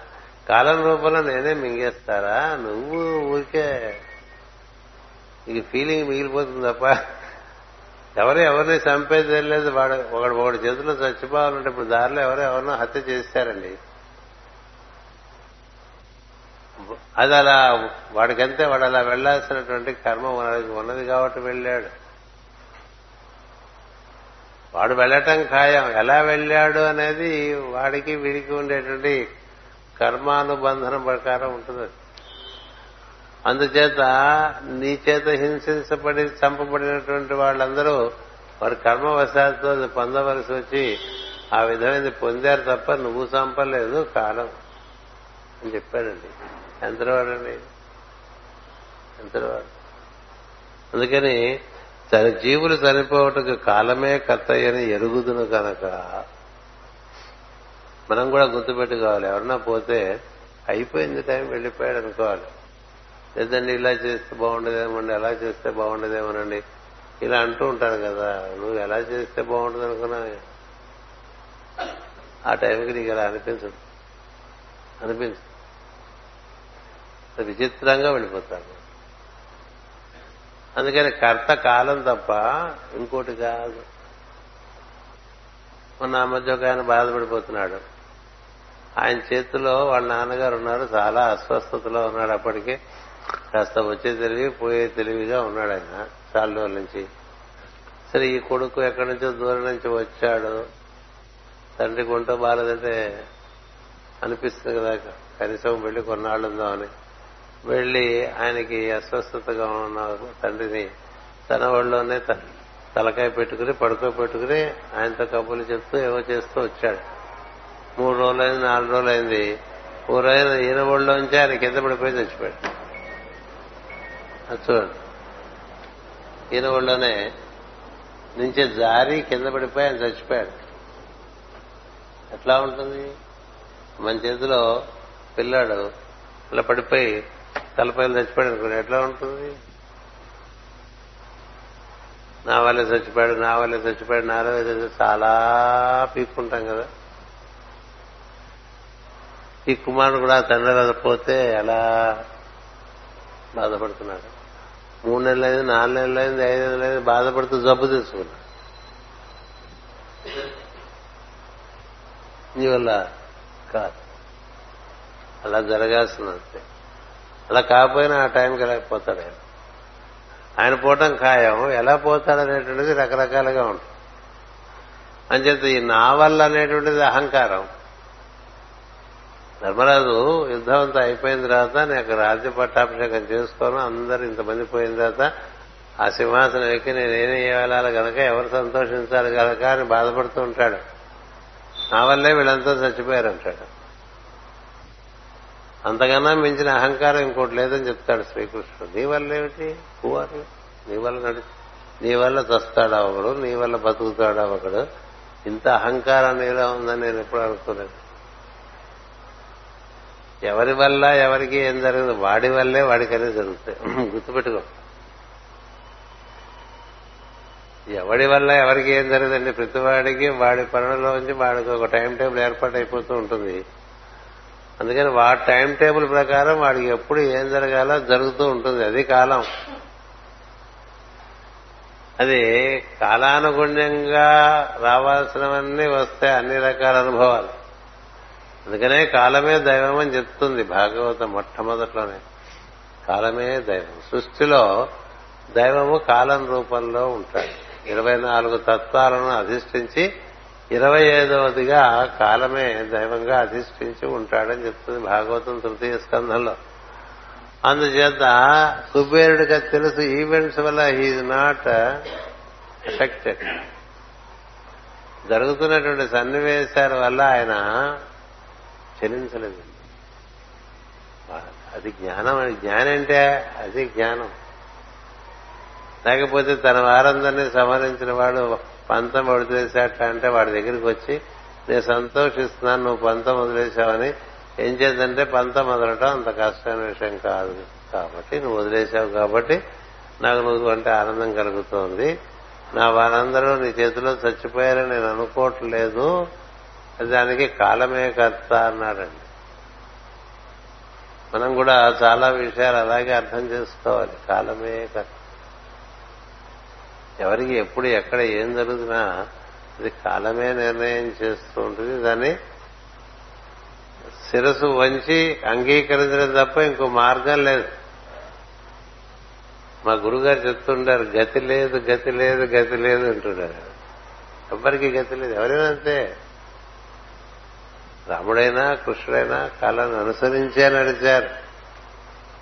కాలాన్ని అతిక్రమించి నడిచే ప్రశ్న లేదు సృష్టిలో. అందుచేత కాలాన్ని ఎదిరించాడనేది ఉండదు. కాలాన్ని ఎవరు ఎదిరించడు కాలాన్ని అనుసరించే చేస్తూ ఉంటారు అంచేత ఎరుగుదును కనుక నీ ఎందు శాంతము వహించి తిని నీ సోదరుని చంపిన వారు యక్షులు గారు అన్నది ఇంత గోల. నీ సోదరుని చంపిన వారు యక్షులు గారు. వీని చంపిన వాడవు నీవు కావు. ఇంకోటి చెప్తే కర్మ సంబంధములైన సుఖ దుఃఖములకు దేహమునకు కర్మ సంబంధములైన సుఖ దుఃఖములు దేహమునకు ఆత్మకు అనుసంధానము చేయుట మనస్సు సంకల్పము వలన కలుగుతున్నది. అని చాలా పెద్ద ఉపనిషత్తు వాక్యాలండి. అందుకే తీరిగ్గా చదువుకుని అర్థం చేసుకోవాలి. గబగబ గబ చదివేసుకోవాలి కర్మ సంబంధములైన సుఖ దుఃఖములు దేహమునకు కలుగుతూ ఉంటాయి కదా. ఆత్మకు అనుసంధానం చేయుట మనస్సంకల్పము వలన కలుగుతున్నది. మనసు సంధిస్తుంది దేహానికి ఆత్మకి. దేహానికి ఆత్మకి మధ్య ఉండేటువంటిది మనస్సు. ఈ మనస్సు ఏవేవో చెప్తూ ఉంటుంది. వాడి మీద వీడి మీద చాడీలు చెప్తుంది దానిపైన అదే కదా? అది మందర టైప్ అండి మనస్సు. రామాయణంలో మందర ఏ విధంగా కైకేయిని పాడు చేసిందో ఇట్లా ప్రతి వారిని వారి మనస్సే పాడు చేస్తూ ఉంటుంది. చూసావా? మనం వస్తే వాడు గుడ్ మార్నింగ్ చెప్పలేదు. అని చెప్తుంది మనసు వాడు నేను చూడలేదేమో అని బుద్ధి చెప్పినా రోగమా? ఎందుకు చూడు చూసే ఉంటాడు. ఎన్ని అపోహలు మనిషికి అన్ని ఊహలే రకరకాలుగా పెట్టేస్తాం. అందుకని అసలు ఆత్మకు సుఖ దుఃఖములు లేవు. ఈ ఆత్మ ఏం చేసింది? మనస్సు అనేటువంటి ఒక అండర్ వేర్ వేసుకుంది. దాని మీదేమో పైన బయటికి కనిపించేటువంటి వేరుగా శరీరాన్ని వేసుకుంది. అంతే కదా? అన్ని తొడుగులే కదా? ఈ మనస్సు మాటి మాటికి పక్కన చేరి పాడి మనసు చెప్పినట్టు వినక హృదయం చెప్పినట్టు వినమని చెప్తారు. ఏది హృదయం? అసలు హృదయాన్ని ఎప్పుడో తొక్కేస్తుంది మనసు. దాన్ని పని చేయనివ్వదు హృదయం ఎప్పుడు పోన్లే పాపం పోన్లే పాపం అని చెప్తూ ఉంటుంది. అలా కొట్టుకుంటూ ఉంటుంది లోపల. మనసు అట్లా ఉండదు. అది ఎప్పుడు చాలింది. పక్కన ఓ దుష్టుడు మనకి అంగరక్షకుడిగా చేరాడు అనుకోండి. ఇంకా వాడు అలా తోమేస్తుంటే అంతటి వాడైనా పడేస్తాడు కదా? పక్కన చేరి మంచి వాళ్ళని పాడు చేసిన వాళ్ళు ఎంతమంది ఉన్నారో పాడైపోయిన వాళ్ళు ఎంతమంది ఉన్నారు? చెప్పుడు మాటలు వెనక అని అంటాం వినేవే అవి మనం. చెప్పుడు మాటలు వెనక అని అంటూ ఉంటాం ఊరికే. వినేవే అవి? వినేసి దాని మీద నిజానిజాలు తెలుసుకోకుండా మనకిష్టమైనటువంటి ఒక లైన్ ఆఫ్ థింకింగ్ అందుకుని దాని మీద మొదలు పెట్టేస్తూ ఉంటాం. మరి ఇలాంటి జరుగుతుంటాయి బాయ్ ఈ మనస్సు నందు నేను నీవు అని బహువిధమైన స్ఫురణలు కలుగును. ఆత్మకు నేను నీవు లేవు. నేనే అంతా నేనే. అంతా నేనుగానే ఉంటుంది. ఇంకో రూపంలో ఉన్నది కూడా నేనే. There is no other all are brothers అని మనకు వాక్యం ఉండేది. There is no other all are brothers అని. అనన్యం ఇంకొకటి లేదు. స్వపర భేదం అనేటువంటిది మనస్సులో ఉంటుంది తప్ప ఆ పైకక్షలో ఉండదు బుద్ధిలో ఉండదు స్వపర భేదం. బుద్ధిమంతుడు అంటే ఎవరంటే తాను ఇతరులు అనే భావం లేక ఆ భేద బుద్ధి చూపించకుండా బతికేవాడు నిజంగా బుద్ధిమంతుడు. ఆ భేద బుద్ధి ఉందనుకోండి వాడు మనసులో ఉన్నట్టే లెక్క. మనసులో ఉంటే ఒక రకంగా కనిపిస్తూ ఉంటాయి అన్ని బుద్ధిలో ఉంటే ఇంకో రకంగా కనిపిస్తాయి చెప్పాను ఇదివరకు కూడా మీకు మనసులో ఉంటే ఎదుటివారిలో లోటుపాట్లు కనిపిస్తూ ఉంటాయి. అంతే కదా మనకేం లేవో కనిపిస్తాం. బుద్ధిలో ఉంటే ఎదుటివారిలో ఉండే సద్గుణాలు కనిపిస్తుంటాయి. మనలో ఏం ఉన్నాయో కనిపిస్తుంది మన దగ్గర ఏమున్నాయో కనిపిస్తుంది మనలో మనకి ఇంకా అది లేదు కదా మనకి ఇంకా ఇది లేదు కదా అని సతాయించేటది మనస్సు. అది రెండో పెడాలి లాంటిది అనమాట మనకి ఉన్నాయి కదా మనకి అవి ఉన్నాయి కదా వీడితో సంతోషంగా ఉండొచ్చు కదా అని చెప్పేది బుద్ధి. అందుకని బుద్ధిలో ఉండటంలో మనకు జరిగేది ఏంటంటే ఎదుటి వారిలో ఉండేటువంటి కళ్యాణ గుణాలు కనిపిస్తూ ఉంటాయి. ప్రతి వారిలోనూ ఏదో కళ్యాణ గుణం ఉంటుంది. చీమలోను దోమలోను కూడా ఉన్నాయి కళ్యాణ గుణాలు. పరిశీలించి చూసుకునేవాళ్ళే. అలా చూసుకుంటే నీకు ఎవరితోనూ స్పర్ధ రాదు. అలా కాకుండా మనసులోంచి చూసామనుకోండి అలా అందరితోనూ స్పర్ధలు పెరుగుతూ ఉంటాయి. మనకి ఎవరితోనూ పడదు.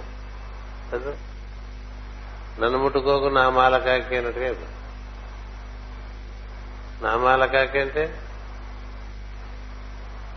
ఆ కాకి నామాలు పెట్టేసుకుంటా. నేను వైష్ణవుడని నేను సేవుడని పెట్టు తిరుగుతూ ఉంటాం కదా మనం. మనమే. నా మాలకాయ అది కాదు అది. నామాల కాకి అది ఎలా ఉంది? అన్ని నామాల కాకులే ఇంత పెట్టుకుని తిరుగుతూ ఉంటారు. అన్ని స్వపర భేదాలే. అందరితోనూ ఎవరితోనూ ఒక పడదు ఎవరితోనూ కుదరదు అలా ఉంటే నీకేంటి బుద్ధి కలిగినట్టు ఏం జ్ఞానం కలిగినట్టు? అంచేత ఈ మనస్సు నందు నేను నీవు అని బహువిధములైన స్ఫురణ కలుగును. అవి స్వప్నములందు వలె అపార్థ జ్ఞానములై పురుషుని ఎందు గోచరించుచుండను. అపార్థ జ్ఞానములు మనం అర్థం చేసుకునేది చాలా తక్కువ అపార్థం చేసుకునేది చాలా ఎక్కువ. ఇవాళ ఎవరన్నా తరగతికి రాలేదనుకోండి భాగవతం ఎప్పుడు వచ్చేవాడు రాకపోతే మనసు చెప్తుంది వాడు రాలేదు ఇవ్వాలని చెప్తుంది కదా? చెప్తే పాప వాడికి ఏమో కష్టం వచ్చిందో ఎందుకు రాలేదో అని అనిపిస్తే అది బుద్ధి చెప్పినట్టు. వాడికి బాగా బలిసింది అందుకని మానేశాడు అనిపించింది అనుకోండి అది మనశ్శక్తి నీకు ఇంకా తెలియదు కదా సత్యాసత్యాలు తెలియకుండా ఎదుటి వారి గురించి మనం నిర్ణయం చేసేసుకున్నాం అనుకోండి అవన్నీ మనసే. మనసుకి ఆ భేద బుద్ధి ఉంటుంది. అంటే ఇది బేడ ఇది పేడ ఇది బెల్లం అని తెలియటానికి మనసు కావాలి. మనసు అసలు పరికరానికి కాదు. ఉప్పు కప్పు రంబు నొక్క పోలిక నుండు కదా? అందుకని ఉప్పు అనుకుని కప్పుల నోట్లో వేసుకుంటే కాలిపోతుంది నాలుక. అలా కాకుండా ఉండడానికి తెలుసుకోవటానికి మనసు దానిపైన బుద్ధి కూడా. అందుచేత అపార్థములై గోచరించును గోచరించును. అవి స్వప్నమునందు వలె అపార్థ జ్ఞానములై పురుషుని ఎందు గోచరించుచుండును. పురుషుడు అంటే మగవాడు అనుకోబోకండి అందరం పురుషులమే అందరము పురుడములందు ఉన్నవాళ్ళమే శరీరం అనేటువంటి పురంలో ఉండే వాళ్ళందరూ కూడా పురుషులే. అవి ఉండటం చేత నీకు ఈ మనసు అపార్థ జ్ఞానమే ఎక్కువ కలిగిస్తుంది తప్ప సరైనటువంటి అవగాహన ఇవ్వదు అది. అది ముందు ముందు కలిగించేదే దురభిప్రాయం. దాన్ని నెట్టేసి శుభమే శుభమైన అభిప్రాయం తెచ్చుకుంటూ ఉండాలి. లక్ష్మణుడికి ఎప్పుడు ముందు అలా వచ్చేస్తూ ఉంటుంది. మళ్ళీ రాముడు కాదురా అలా కాదురా ఇలా చూడరా అని చెప్తే అలా అహంకారి అహంకార తత్వం సంకర్షణ వ్యూహంలో మొట్టమొదటి అపార్థం కలిగే అవకాశం ఎక్కువ. అహంకారం తీసేయాలంటే అక్కడ సంకర్షణ వ్యూహంలోంచి ప్రద్యుమ్న వ్యూహంలో ప్రవేశించాలి. అప్పుడు బుద్ధి చక్కగా అలా కాదులే ఇలా ఎందుకు ఇలా అనుకుంటున్నావు? అలా కాదేమో ఇలా జరుగుతుందేమో అనేటువంటిది మనకు తెలుసు. అప్పుడు కాస్త ఆగుతావు. ఆ తర్వాత క్రమంగా అవగాహన చేసుకోవచ్చు. అంచేత ఈ మాయా ఈ మాయకు అతీతుడైన ఈశ్వరుని మరువకము అని. నీ మనసులో జరిగేటువంటి మాయ ఉన్నది అది అహంకారం వలన నువ్వు చూసిన చూపుల మార్పు. అంచేత నువ్వు దీని నుంచి బతికి బట్టగట్టాలంటే ఈశ్వరుని ఎప్పుడు మర్చిపోతా. ఇంతమంది ఇంతమందిలోనూ ఉండేటువంటి ఈశ్వరుని నువ్వు గుర్తుపెట్టుకుంటే నీకు ఇతరులైన భావములు కలగ వారి గురించి క్షేమంకరము శుభంకరమైన భావములే కలుగు అలా కాకపోతే ఒక్కరోజు మనకి రోజు కనిపించేవాడు కనిపించకపోతే మనకి చాలా దురభిప్రాయం. అంతేగా ఎప్పుడు కనిపించేవాళ్ళు కనిపించలేదు అనుకోండి ఈ లోపల చాలా దురభిప్రాయాలు వచ్చేస్తుంటాయి లోపల మనసు అది ఎన్ని దురభిప్రాయాలు వస్తాయంటే ఎంత అహంకారం ఉంటే అన్ని దురభిప్రాయాలు. చూసావా? వాడు కనపడడం కూడా కనపడలేదు. నాకు ఫోన్ కూడా చేయలేదండి. నేను ఫోన్ చేయొచ్చుగా? నువ్వే చేయొచ్చుగా నీకు అనిపిస్తుంది నీకు అనిపిస్తే నువ్వే చేసేస్తే పీడవల పనే? వాడు చేయాలి మనకి ఫోన్ ఎందుకని అహంకారం? ఎందుకని వాడు రాలేదు? వాడు రాకపోతే నువ్వు వెళ్ళు. అలా ఎందుకు ఉండదండి మనసు? అలా ఉండదు అదే మనసు. అందుచేత ఈశ్వరుని తెలుసుకుంటే ఈ దరిద్రాలన్నీ ఉండవని చెప్పారండి ఈ తికమగలన్నీ ఉండవు. నీకెవరి ఎందు అపోహ కలుగుతుందో వాడి ఎందు ముందు నువ్వు ఈశ్వర దర్శనం ఎందుకని ఈశ్వరుడు ఆధారంగానే అక్కడ జీవుడు ఉన్నాడు. జీవుడు ఆధారంగా వాడి స్వభావము వాడి రూపము ఉన్నాయి. నాలుగు ప్రతివాడి ఎందు ఈశ్వరుడు ఉన్నాడు కాబట్టి వాడున్నాడు. లేకపోతే వాడు లేడు. ఈశ్వరుడు జీవుడు అతడి స్వభావము రూపము. ఇట్లా నాలుగు ఫోర్ ఇన్ వన్గా ఉంటే మనం చూసేది ఫోర్ ఇన్ వన్ చూడం. టూ రెండు టూ ఇన్ రెండు కూడా చూడం. ఒకే స్వభావం రూపం చూస్తాం. రూపాన్ని దాటి జీవుడు ఉన్నాడు జీవుని దాటి దేవుడు ఉన్నాడు ఇట్లా ఏర్పడిపోయి ఉన్నాయి కదా. ఈ ఏర్పడిపోయిన వాటిలో మూలాన్ని చూస్తే నీకు ఇబ్బంది కలగదనేటువంటిది కుబేరుడు ధ్రువుడికి చేసిన ఉపదేశం. ఈ మాయకు అతీతులైన ఈశ్వరుని మరువకము నీకు శుభమగును. నీవు విష్ణు భక్తులవని నేను ఎరుగుదును. నీకిష్టమైన ఒక్క వరము కోరుకోను అన్నాడు. టూ మచ్ కదా? ఎలా ఉంటుందండి? వాళ్ళ వాళ్ళకి కుబేరుడు పక్షంలో ఉండేవాళ్ళందరికీ ఎలా ఉంటుందండి? అసలు ఇది ఈ మాట ఏమిటి? ఈ పద్ధతి ఏమిటి? వాడు చేసిన పని ఏమిటి? నువ్వు పైగా వాడిని చూసి సంతోషిస్తున్నావా? ఒకటే. నీ వాళ్ళందరూ చచ్చిపోతే నీకే అనిపించట్లేదా? పైగా వాడికి వరవిస్తానంటావేంటి అలా వచ్చి అలా చేసి ఇంటికి వస్తే ఊరుకుంటారని ఇంటి వాళ్ళు ఎవరు? ఉంటారు. వరము కోరము. అని పలుకగా ధ్రువుడెట్లను ఏ భగవంతుని స్మరణ వలన దుష్కరమైన అజ్ఞానం అప్రయత్నముగా తొలగునో ఆ హరిస్మరణ నుండి మనసు చెలిప చెలింపకుండునట్లు వరమే అది అడిగితే అది అడగాలి. మనమైనా ఒక్కటే అడగాలి ఇంకేం అడగదు వినండి ఎంత బాగుందో. ఏ భగవంతుని స్మరణ వలన దుష్కరమైన అజ్ఞానం అప్రయత్నముగా తొలగునో ఆ హరిస్మరణ నుండి మనస్సు చెలింపకుండానట్లు వరమేము. అలాంటి వరం పొందామనుకోండి ఇక నీకు మరుపు రాదు. నేను మర్చిపోకుండా వరమేమన్నాడండి. అందుకని అక్కడి నుంచి ధ్రువుడికి ఇవాళ వరకు ఏ బాధ లేదు. ఇవాళ వరకు అంటే ఇప్పటికి ముప్పై ముప్పై మూడు కోట్ల సంవత్సరాలు అయిపోయింది ఇంతవరకు మర్చిపోలే. మూడు కోట్ల సంవత్సరాల నుంచి మర్చిపోలేదండి. అందుకనే మనకి ధ్రువుడు భాగవతోత్తముడు. ఎలాంటి వరం అడిగాడు? దైవాన్ని ఎట్టి పరిస్థితుల్లోనూ మర్చిపోని స్థితి. ఏ భగవంతుని స్మరణ వలన దుష్కరమైన అజ్ఞానము అప్రయత్నముగా తొలగునో ఆ హరి స్మరణ నుండి మనస్సు చెలింపకుండానట్లు వరమేము అని కుబేరుడు అనగా కుబేరుడు అట్లా ఆశీర్వదించను. నిరంతర హస్మరణ అతని ఎందు అంగీకరించి అంతర్ధానమయ్య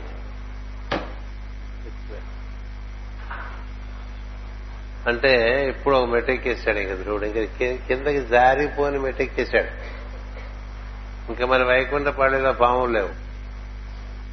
పరమపదమే. నిత్యంలు లేవు.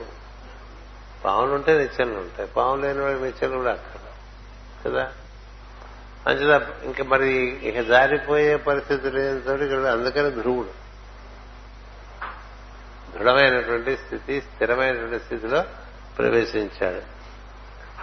మాస్టర్ గారు దీనికి ఒక రెండు పేరాల వివరణ ఇచ్చారు.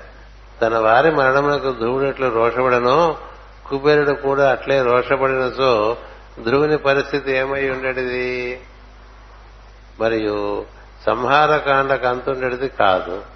ఈ విషయమునే కుబేరుడు వివరించి వివేకం ఆవశ్యకమనియు శమదమాది గుణములు అవలంబించడంలో పట్టుదలలు సన్యసింపవలననియు అది కష్టసాధ్యమైనను అంతర్యామి స్మరణ మరుగనిచో అప్రయత్నముగా సిద్ధించడనియు తెలియజేశాను అంతర్యామి స్మరణ వలన ఇవి సిద్ధిస్తాయి అనేటువంటిది ఒకటి కుబేరుడు చెప్పాడు అనేటువంటిది తెలియజెప్పారు. ఎవరికేది దుర్లభమో వాడది వరముగా పెద్దలను కోరించో సులభ సాధ్యం అగును ఇదొకటి. ఎవరికి ఏది దుర్లభమో వాడది వరముగా పెద్దలను కోరినతో సులభ సాధ్యమగును. మహాతపసంపన్నుడైనను ధ్రువుడు హరిస్మరణమందు ఏమరపాటు చెందను. ఇటుపైన ఏమరపాటు లేకుండా అనుగ్రహించడయే అతనికి వరం అని చెప్పారు. అటుపైన యక్షులు కిన్నరులు కింపురుషులు తను స్థుతించుచుండగా మహావైభవంతో ధ్రువుడు తన పట్టణమునకు తిరిగి వచ్చెను. నాటి నుండి మహా దక్షిణలచే విశ్వహితములైన యజ్ఞములు ఆచరించుచు ప్రజలను పరిపాలించను. యజ్ఞమందలి వివిధ ద్రవ్యములను ప్రయోగ క్రియలను విష్ణువుగా ధ్యానించను. అది ముఖ్యం. యజ్ఞాలు చేయటం అంటే శ్రేయోదాయకమైన కార్యములు చేయటం. ఆ చేసే కార్యాల్లో కూడా విష్ణువు దర్శనం చేయాలి. ఆ కార్యాలు చేయడానికి వాడేటువంటి వస్తు సంపదలో కూడా విష్ణువునే దర్శనం చేయాలి. ఇంక మరొకడుగా? మరొకడుగా? అంటే మనం పనులు చేస్తున్నాం అనుకోండి మనకి పనిచేసానికి ఏర్పడిన వస్తువులు అన్నిట్లోనూ రూపాయలతో సహా అన్నిట్లోనూ విష్ణువునే చూడాలి. ఇవి రూపాయలు కదా అని భ్రమపడకూడదు. కదా? రూపాయలంటే దాచుకుందాం అనిపిస్తుంది. నోట్ల కట్ట చూస్తే దాచుకుందాం అనిపించకూడదు. అది విష్ణువే. దాంతో కొనవలసిన విషయం సవ్యంగా కొనేసి సవ్యంగా అందరికీ అందేట్టుగా చూడాలి. కదా? యజ్ఞం అంటే చాలా ద్రవ్యము వినియోగించబడుతూ ఉంటుంది. ఆ ద్రవ్యమంతా కూడా విష్ణువుగానే చూస్తున్నారు అలా చేస్తూ ఉంటే బాగా ఇంకా ఎప్పుడు జీవితం ఎగ్జామ్స్ అవుతుందో అప్పుడు సంపద చాలా చేరిపోతూ ఉంటాయి. చేరిపోతే ఇంకా చేస్తూ ఉంటావే. దాని దక్షిణ దాన ధర్మాలు చేస్తూ ఉంటాయి దక్షిణలు అన్నాడు. అందుకని ఏం చెప్పారంటే నాటి నుండి మహాదక్షిణలతే మహాదక్షిణలచే విశ్వహితములైన యజ్ఞములను ఆచరించుతూ ప్రజలను పరిపాలించను. యజ్ఞమందలి వివిధ ద్రవ్యములను ప్రయోగ క్రియలను విష్ణువుగా ధ్యానించను. ప్రయోగ క్రియలంటే మనం చేసేటువంటి సత్కార్యాల్లో ఉండేటువంటి అతి చిన్న పని దగ్గర నుంచి అతి పెద్ద పని వరకు మనకు విష్ణువుగా గోచరిస్తారు. అంతేగాని ఈ పని విష్ణువు ఈ పని కాదు. ఇక్కడ పూజ చేస్తుంటేనే విష్ణువు కాదు. ఇక్కడ పరదాలు వేసుకోవడం దగ్గర నుంచి అంతా విష్ణువు. ఈ శుభ్రం చేసుకోవడం దగ్గర నుంచి విష్ణువే. కుర్చీలు వేయటం కుర్చీలు తీయటం పరదాలు వేయటం పరదాలు తీయటం. ఇలా చేసేవాడికి అమ్ముతుంది తప్ప మిగతా వాళ్ళకి అమ్ముతుందని మా నాన్నగారు చిన్నప్పుడు రామకృష్ణ మిషన్లో చదువుకున్నారు. చదువుకుంటే హాస్టల్లో ఉండేవారు. మైలాపూర్లో మెడ్రాస్లో అక్కడ స్వామీజీ వీరందరికీ శిక్షణ ఇస్తూ ఉండేవారు. ఆయన ఆటోమొబైల్ ఇంజనీరింగ్ చదువుకుంటూ ఉండేవారు. ఈ పిల్లలందరూ అన్నం తినేసిన తర్వాత ఆ ఎంగిలాకులన్నీ మా నాన్నగారు ఎత్తడం మొదలుపెట్టారు. ఎంగిలాకులన్నీ తీయటం అక్కడ ఉండేటువంటి ఎంగిలంతా శుభ్రం చేయటం అది తన కనుక పెట్టుకున్నాడు వడ్డించడం చేసేవాళ్ళు చాలా మంది ఉంటారు కదా? ఆకులు ఇచ్చేట ఎవరు చేస్తారు? మనం వడ్డించేవాడు మనమంతా వడ్డిస్తూ ఉంటాం. ఆకులు ఎత్తడానికి మనుషులు పెట్టేస్తాం కదా. ఇదివరకు అలా ఉండేది కాదు. ఆకులు ఎత్తడం కూడా మనమే చేసుకునేవాళ్ళు. అది కూడా మాస్టర్ గారే. ఆకులు ఎత్తడం అన్నం పెట్టడం మాస్టర్ గారు అయినప్పుడు తినేవాళ్ళందరూ మాస్టర్ గారు అయినప్పుడు ఆ ఆకుల్లో ఎవరున్నారు? అది ఎంగిలాకు కదా అనిపించింది అనుకో అలా ఆకులు తీసేస్తూ ఈ మూల నుంచి ఆ మూల వరకు హాల్ అంతా ఆయనే కడిగేవారు. కడుగుతుంటే ఆ స్వామీజీకి రెండు సార్లు ముచ్చట ముచ్చట వేసి దగ్గరకు పిలిచి కొన్ని జ్ఞానపరమైన ఉపదేశాలు చేసి రామమంత్రం కూడా ఇచ్చారు. ఎప్పుడు అనుగ్రహం కలుగుతుందంటే నువ్వు అన్నిట్లోనూ భగవంతుడిని చూడటం వల్ల కలుగుతుంది తప్ప అలా కానప్పుడు జరగదు. అందుచేత విష్ణుమూర్తిగానే ధ్యానించడం. ప్రజలకు ఉపయోగమైన సత్కర్మలు ఆచరించి వారిని వారి ఫలితములను ప్రజలను పురుషోత్తముడుగా పూజించను. తన పరిపాలన మందలి వ్యక్తులను నామరూపములను వస్తు సంపదను పరిపాలించుతున్నను. వారిని విడిచి వారిని అందరి నారాయణ ఎందు భక్తి అభ్యసించారు అన్నీ చేస్తూ అన్నిట్లోనూ దైవాన్ని చూడటం వల్ల అవి కనబడకుండా దైవం కనిపిస్తాడు. లేకపోతే అదంతా లంపటంగా ఉంటుంది. చాలా మంది ఇవన్నీ ఎప్పుడు వదిలించుకుందామా అని చూస్తారు. వదిలించుకుని ఏం చేస్తా? ఇది వదిలించుకుంటే ఇంకోటి పట్టుకు. నువ్వు శరీరంలో ఉన్నంతకాలం ఏదో ఒకటి నిన్ను పట్టుకుంటూనే ఉంటుంది. నిన్ను పట్టుకున్నదే నీకు విష్ణు అనుకున్నావు. నిన్ను పట్టుకున్నదే నీకు దైవం అనుకున్నావు అనుకో. నీకు ఎక్కడి నుంచే తరింపు వచ్చేస్తుంది. అదే అసంగ మంత్రం. అసంగ శాస్త్రం అని చెప్తారు భగవద్గీతలో. అసంగశక్తం అంటే నువ్వు ఆ చుట్టుపక్కల వాటితో సంఘం చెంది ఉంటావు. నీకున్న అభిప్రాయాలతో ఈమె నా భార్య ఇతడు నా కుమారుడు ఈమె నా కుమార్తె ఇది నా ఇల్లు ఇది నా పొలము ఇది నా ఆస్తి ఇది నా ఆఫీసు ఇది నా వీడు నా వాళ్ళు అని ఉంటాయి కదా. ఇన్ని రూపంలో ఉన్నది ఒకడే. కదా దైవము తల్లి తండ్రి తగు తాత గురుండు సక్కుండు నిన్నగా భావన చేయుచున్నతరి పాపములెల్ల మనోవికార దుర్భావితం చేయుచున్నయవి కృపామతివై ననుగావి అన్నారు. కదా? పాపములంటే అజ్ఞానమే పాపం. అంచేత ఈమె నా భార్య అనే భావన బదులు భగవంతుని స్వరూపం ఈ రూపంగా నాతో పాటు సహవాసం చేస్తోంది అన్న భావన ఉంటే నీ ప్రవర్తన పక్కవారి ఎందు లేక భార్య ఎందు కానీ ఎవరి ఎందైనా నీ వరకు సవ్యంగా ఉంటుంది. వాళ్ళెలానా ఉంటుంది నేను వాళ్ళ దేవుడిని చూస్తుంటే వాళ్ళ నాలో దేవుడిని చూడట్లేదు చూడట్లేదు ఏమిటి అనుకోవడానికి వీళ్ళు. ఇది ఎవరికి వారికే సిలబస్. అంచేత సమస్తము విష్ణువు అయిపోతుందండి అతనికి ఇప్పుడు. ఇదో కల లేదు. చక్కని ప్రప- అతని భక్తి కేవలం పూజా సమయం కాక రాసేశారు మనం ఎప్పుడు చెప్పే విషయం ఇక్కడ ఉన్నదే నేను చెప్పింది భాగవతంలో చెప్పలేదు. భాగవతంలోనే నేను చెప్తున్నాను. అది ఎప్పటి నుంచో ఉంది కదా. అసలు ఏది కొత్తగా చెప్పాల్సిందేం లేదని అంతా పాత వాళ్ళు చెప్పేసింది. అవే రకరకాలుగా తిప్పి తిప్పి తిప్పి తిప్పి చెప్పుకుంటూ ఉంటాం. అందుచేత అతని భక్తి కేవలం పూజా సమయములందు గాక సర్వకర్మలలో నిరంతర ప్రవాహమయ్యాను. అదైతే అయిపోయిందండి కదా. అప్పుడు ప్యాస్ ఇక మరి నీకేది ముట్టుకోదు. ఏదైనా అదే. ఇంక ఏదైనా అదే కదా అందుకనే బలిచక్రవర్తిని సూత్రంలోకి తొక్కేశాడని అందరూ అనుకుంటే వాడిని అడగండి ఏం చేశారని అడుగుతాడు. సుతలం ఏమిటి? అక్కడ మాత్రం విష్ణువు లేడా అని చెప్తాడు బలిచక్రవర్తి అంతలా వ్యాపించిన వాడు ఉండగా వాడు అన్ని చోట్ల దర్శనం చేసుకునే వాడికి ఎక్కడ కూర్చుంటే ఏమిటండి?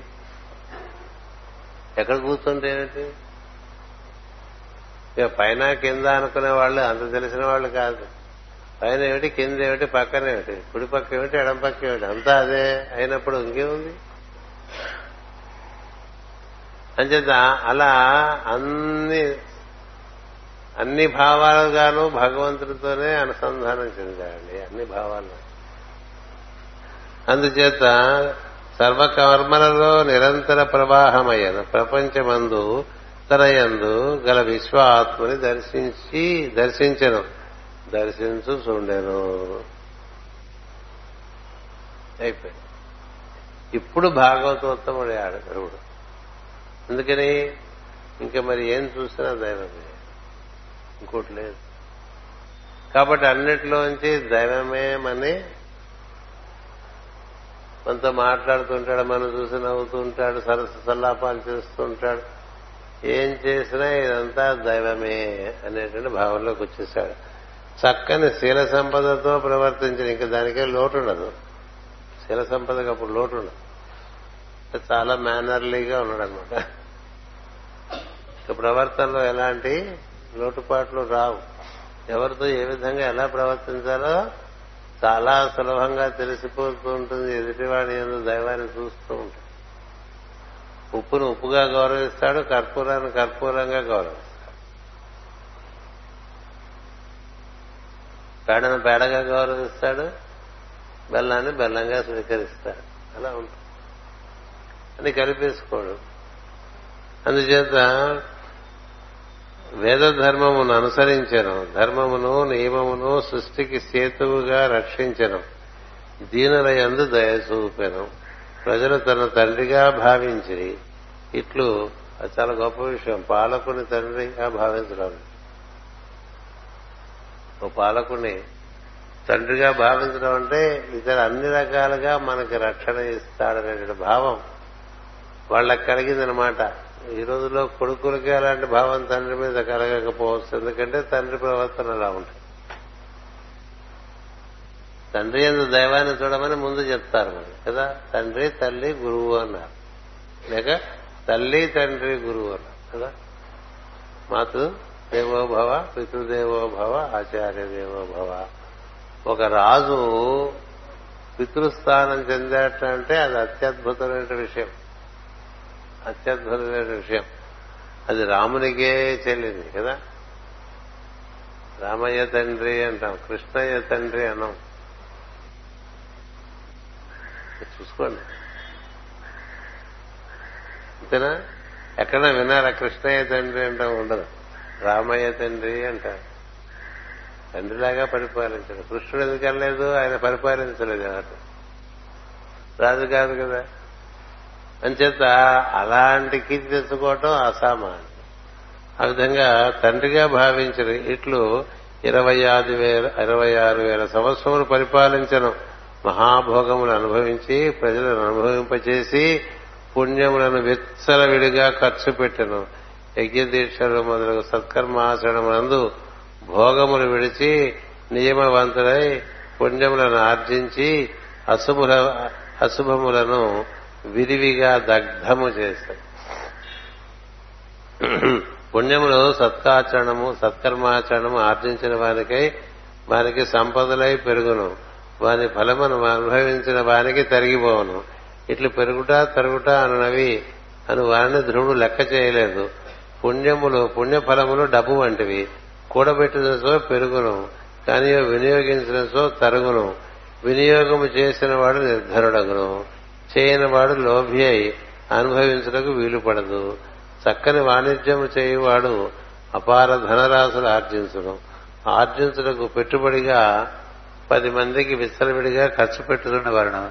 ఖర్చు పెట్టుటకు భయపడవానికి వాణిజ్యము పెరగదు. దుర్వ్యయము చేయవాడు దివాలా తీసి భిక్షాటనము చేయను. సద్వ్యయము ఎంత ధారాళముగా చేసినా వాణిజ్యం అంతగా పెరిగి ఆర్జనం అపారముగా పెరుగును.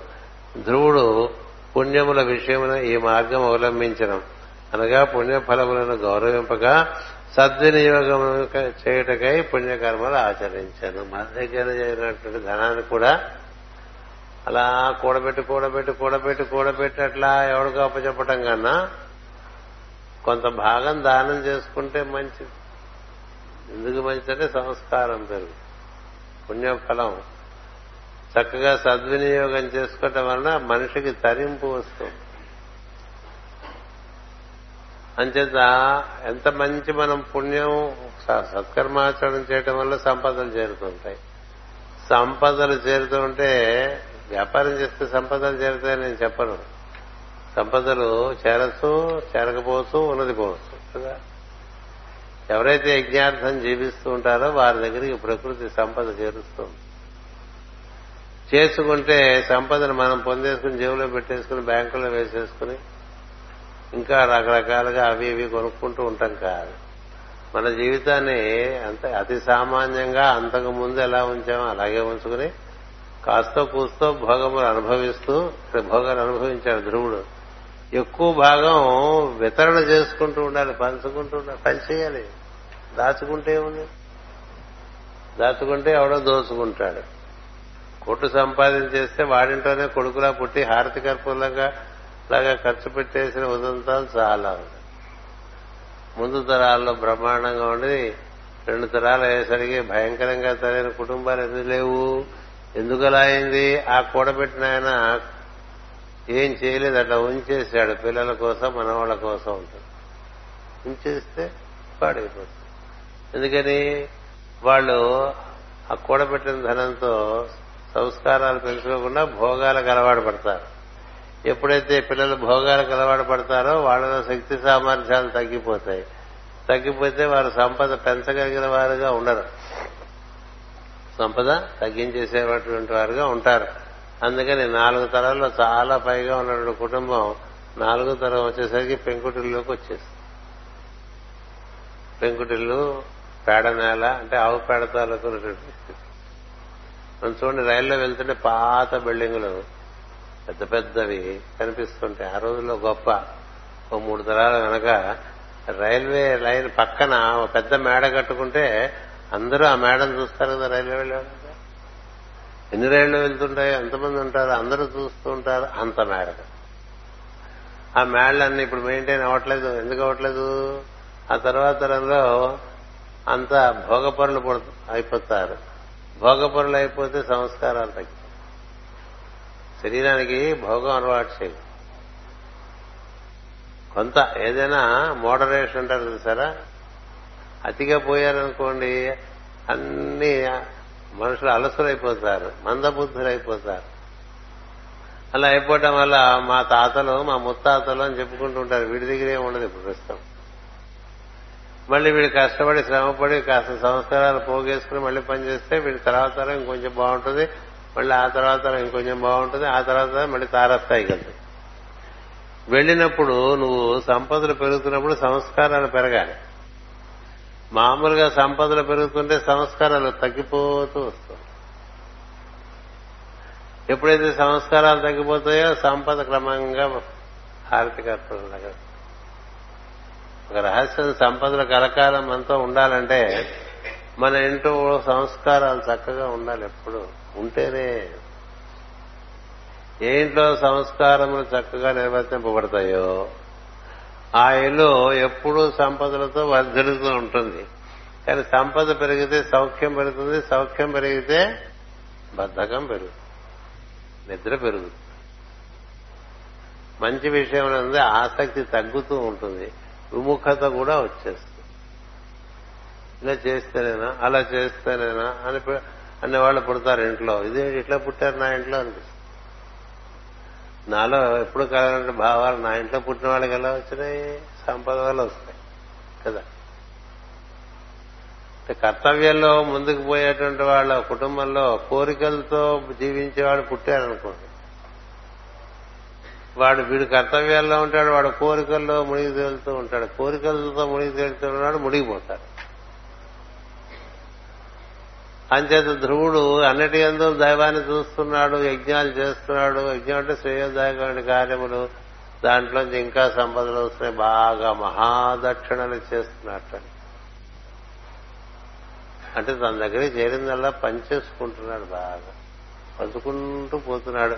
పంచుకుంటూ పోతుండే వాడి దగ్గరికి ప్రకృతి పెంచుకుంటూ.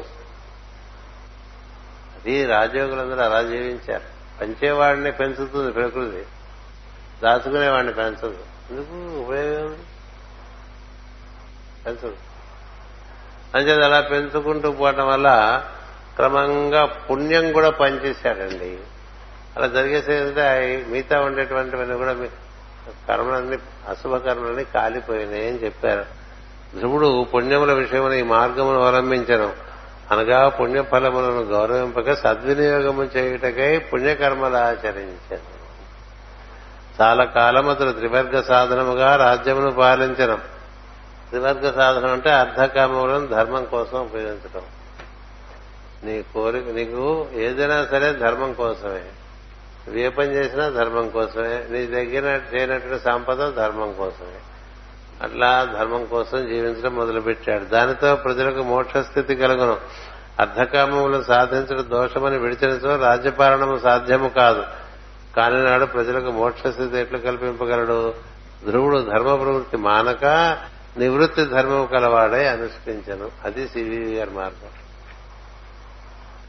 ధ్రువుడు ధర్మ ప్రవృత్తి మానక నివృత్తి ధర్మము కలవాడై అనుష్ఠించను. తనకి ఏమక్కర్లేదు. తనకేమక్కర్లేదు. అంత మాత్రం చేత రాజ్యం చేయ బాగా అంత సుభిక్షంగా ఉండాలి. అందరూ బాగుండాలంటే అన్ని నిర్వర్తించాలి. అంతేగాని నేను ఎక్కడికో పోయి ముక్కు మూసు కూర్చుంటానంటాం కాదు. నాకు అంత చోట్ల దేవుడే కనిపిస్తున్నాడు కాబట్టి ఇంకా నేనేం చేయక్కర్లేదని కాదు. ఇదంతా దేవుడు కదా. నీకు ఇవ్వబడిన కర్తవ్యంలో నువ్వు దేవుణ్ణి చూసుకుంటూ ఉంటే నువ్వు నివృత్తిలో ఉన్నట్టే. అది ఎప్పుడు మానేద్దామా? ఇది ఎప్పుడు మానేద్దామా? ఇంకెన్నాళ్ళు చేస్తాం ఇది? ఇప్పటికే మనం ముప్పై ఏళ్ళు చేసాం. ఇలాంటి ఫీలింగ్లు వస్తుంటాయి. చేసేవాడు నాకే అదే పరిస్థితి. ముప్పై మూడేళ్ళ నుంచి పనిలో వస్తున్నాం అనుకోండి ఇంకా ఎన్నాళ్ళు చేయాలి? ఇలాంటి భావనలు మనసులో చూస్తూ ఉంటాయి మనసు కదా? నోరు పోయి అని చెప్పాలి. ఇంకేం చేస్తా? నీ దగ్గరకు వచ్చిన పనిలో దైవాన్ని చూసుకుంటూ చేసుకుంటూ ఉంటామే ఎన్ని పుస్తకాలు రాస్తారండి అని అడిగాను మొన్న ఎవరో నేను రాయనయ్యా వస్తున్నాయని చెప్పాను నేను రాయట్లేదా. మనం ఏమైనా రాశామా? అన్ని మనం చెప్పినవే. వాడు ఎవరో రాసేసి మన దగ్గర పడేస్తే వాటిని మళ్ళీ కాస్త శుభ్రం చేసి మళ్ళీ అందిస్తే వేసుకుంటున్నారు. ఎన్ని వస్తాయండి అంటే ఎన్ని వస్తాయో నాకే తెలుసు. ఎన్ని వస్తాయని చెప్పగలమా మరి ఎప్పుడు మానేస్తారు ఇది? అడుగుతూ ఉంటారు మీరు ఈ ప్రవచనాలు ఇవన్నీ ఎప్పుడు మానేస్తారు? ఈ గురు పూజలు వీటి కోసం తిరగటం ఎప్పుడు మానేస్తారు? ఈ పాలినటం ఎప్పుడు మానేస్తారు? మానేయటం ఏం లేదు. ఇది మానే అదే మానేస్తుంది. అదే ఆపేస్తుంది ఎక్కడో చోట. మొన్నే ఆపేస్తుంది ఎక్కడో చోట కదా. ఇంకా దారిలేరంటే అయిపోతుంది. మనం మానేటందుకు మనకి మనం కోరుకుంటే వచ్చినాయి అవన్నీ. ఇప్పుడు రిటైర్మెంట్ రిటైర్మెంట్ అంటారే రిటైర్ అయ్యి ఏం చేస్తుంటారు? ఏదో ఒకటి చేయాలి కదా. ఉన్నదే చేస్తుంటే పోలేదా? కొత్తది ఏదో వస్తుంది కాకపోతే మనిషి నేను ఒకటే గమనించాను జీవితంలో లేచి దగ్గర నుంచి పడుకునేంత వరకు వాడికి ఏదో పని వస్తుందండి. చేతి తప్పదు. ఒకటి మానేస్తే ఇంకోటి వస్తుంది. నీలో అంచేత లేచి దగ్గర నుంచి పడుకునేంత వరకు కదా పని? అది చేస్తూ ఉండు నిద్ర వచ్చినప్పుడు పడుకో. నిద్ర లేకపోతే పని చేస్తూ ఉండేది ఒకటి పనికొచ్చే పని ఎవరైనా పని చేయాలి కదా నిద్ర లేనప్పుడు అది. అదేదో కోతి పని చేయకుండా మంచి పని మనకి మనకి పది మందికి పనికొచ్చేదని భ్రమలో ఉన్నా ఆ పనిలో ఉన్నాం కదా. పనికొస్తుందో లేదో దేవుడికి ఎరుక మనకు తెలియదు. ఎందుకంటే మనం కోరుకుని చేస్తలేదు ఇవన్నీ. అందుకని అట్లా చేస్తూ ఉంటే ఏమో జరుగుతుంది? నువ్వు నివృత్తిలోనే ఉంటావు. నీ చుట్టూ చాలా కార్యక్రమాలు జరిగిపోతూ ఉంటాయి. అదంతా ప్రవృత్తి. అంటే బయట విపరీతంగా కార్యక్రమాలు జరిగిపోతూ ఉంటాయి అన్ని రకాలుగాను. నీకు లోపల దేని ఎందు అంటు లేదు. సంఘం లేదు. అలా ఉన్నామనుకో అది మనం నేర్చుకోవాల్సినటువంటిది. ధ్రువుడు అది మనకి మాస్టర్ సివివి గారి మార్గం అది. నాది నివృత్తి మార్గం కాదు. అంటే ఇవన్నీ వదిలేసి వెళ్ళిపోయే మార్గం కాదు. ఈ కనపడుతున్న దాంట్లో నన్ను చూడటం. నేననేటువంటి అంతర్యామని అన్నిట్లోనూ చూడటం. మనకి పాత వాళ్ళు బాగా అక్కర్లేని వేదాంతం మెట్ట వేదాంతం ఎక్కించేశారు. ఇది వదిలేయాలి అది వదిలేయాలి. ఏది వదిలేక ఎందుకు వదిలేయటం? అదే వదిలేస్తుంది. నేను అదే వదిలేస్తుంది. నువ్వెందుకు వదిలేయటం? వదిలేసేవాడు పట్టుకునేవాడు ఇద్దరు ఒకటే అని చెప్పాడు కృష్ణుడు. వదిలేసేవాడు పట్టుకునేవాడు ఇద్దరు ఒకటేరా వదిలేయటం కూడా కోరికే అన్నాడు. అది వదిలేద్దాం ఇది వదిలేద్దాం అంటాం కోరిక కాదా?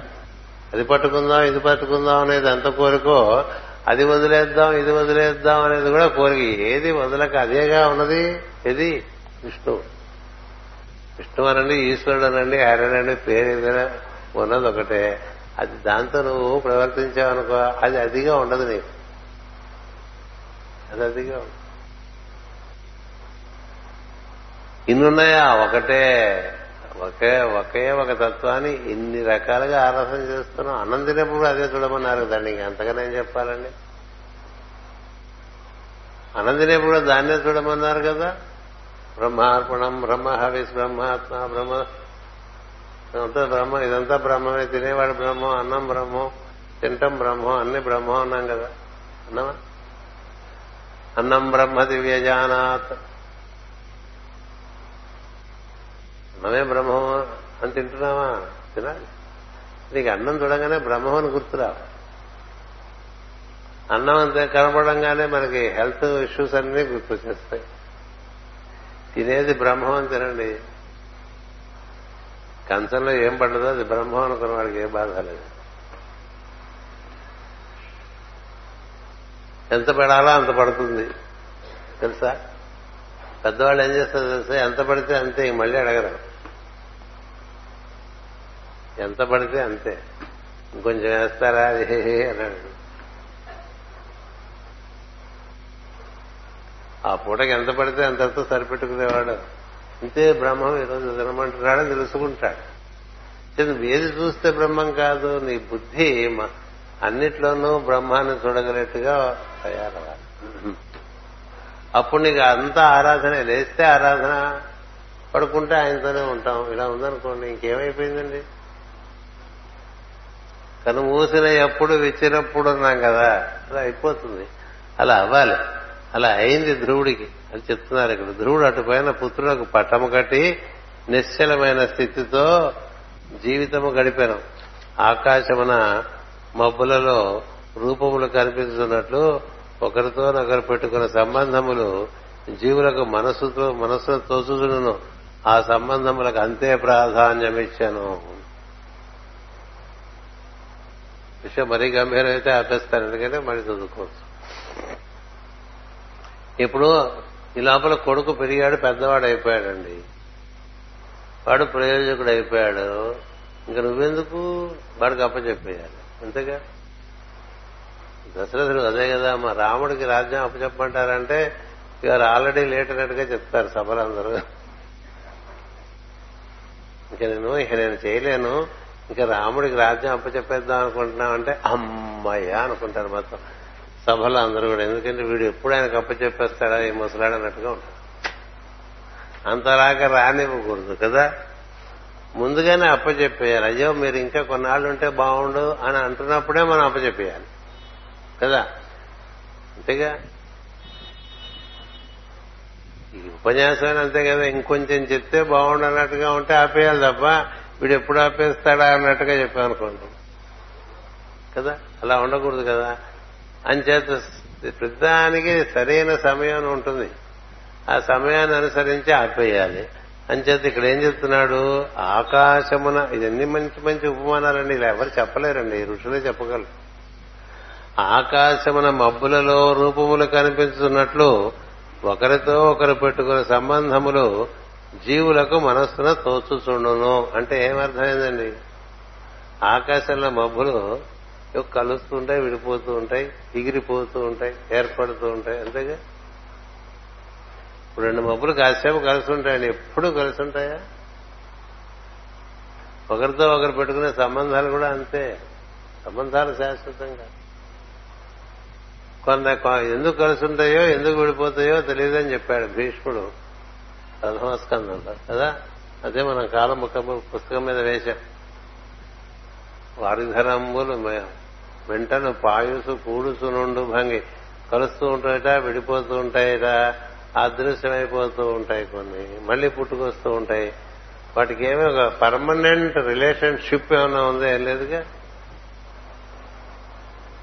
మబ్బుల మధ్య పర్మనెంట్ రిలేషన్షిప్ ఏమైనా ఉందా? కలిసి కలుస్తుంటే విడిపోయినా విడిపోతూ ఉంటాయి. మనం విడిపించేసుకోకూడదు. మనం కలిపేసుకోకూడదు. అలా చేస్తే తలకాయ వచ్చేస్తుంది. కలిశాడు ఓకే వాడు కలిశాడు కొన్నాళ్ళు కలిసి ఉంటాడు అనుకోవాలి వెళ్ళిపోయాడు వెళ్ళిపోయాడు అంతే. వెళ్ళిపోయాడు అనేది ఫ్యాక్ట్ ఎందుకు వెళ్ళిపోయాడు అనేది థీరీ కలిశాడు. ఎందుకు కలిశాడు?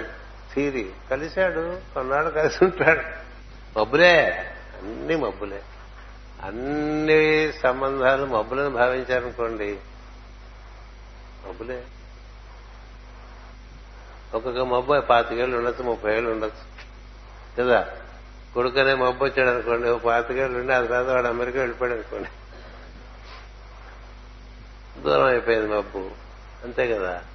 అట్లాగే ఎన్నో మబ్బులు చేరుతూ ఉంటాయి వెళ్ళిపోతూ ఉంటాయి చేరుతూ ఉంటాయి వెళ్ళిపోతూ ఉంటాయి. అందుచేత ఆకాశమున మబ్బులలో రూపములు కనిపించుతున్నట్లు ఒకరితో ఒకరు పెట్టుకున్న సంబంధములు జీవుల మనస్సున తోచుచుండును. అయ్యో అంతే కాసేపు వీడు గుర్తొస్తూ ఉంటాడు కాసేపు వాడు గుర్తొస్తూ ఉంటాడు. ఇట్లా మన మనో ఆకాశంలో వాళ్ళు వస్తారు వీళ్ళు వస్తారు ఎవరెవరో వస్తూ ఉంటారు పోతూ ఉంటారు వస్తూ ఉంటారు పోతూ ఉంటారు కదండి. ఎవరు? మన వాళ్ళు అనుకునేవాళ్ళు కదా? ఈ వచ్చేవాళ్ళు పోయేవాళ్ళు వచ్చేవాళ్ళు పోయేవాళ్ళు మబ్బులు లాంటి వాళ్ళు అనే భావనలోకి వచ్చేసారు ధ్రువుడు. ఎందుకని అద్భుతంగా రాజ్య పరిపాలన చేసినటువంటి వాడికి రిటైర్ అయిన మనుషులు రారా ఇంటికి వస్తూ ఉంటారు. కదా? కదా? వృద్ధ మల్లికార్జునుడిని చూడం మల్లికార్జున స్వామి గుడికి వెళ్ళి అప్పుడప్పుడు మల్లికార్జున స్వామి చాలా బిజీగా ఉంటే వృద్ధ మల్లికార్జునుడి దగ్గర ఎక్కువ ఉంటూ ఉంటాం. అంచేత ఇంకా ఆయన సంబంధాలన్నీ కూడా జీవులతో జీవుల్లో ఉండేటువంటి దైవాన్ని చూడటం తప్ప ఇంకా జీవులతో ఎటువంటి సంబంధాలు పెట్టుకోలేదు అని చెప్పాడండి. అంటే ఒక రకమైన వానప్రస్థంలోకి ప్రవేశించేశాడు ధ్రువుడు స్వస్తి ప్రజాభ్య పరిపాలయంతాం న్యాయేన మార్గేణ మహిమహేషా. ఓ బ్రాహ్మణేభ్య శుభమస్తు నిత్యం. లోకా సమస్త సుఖినో భవంతు. లోకా సమస్త సుఖినో భవంతు. లోకా సమస్త సుఖినో భవంతు. ఓం శాంతి శాంతి శాంతి.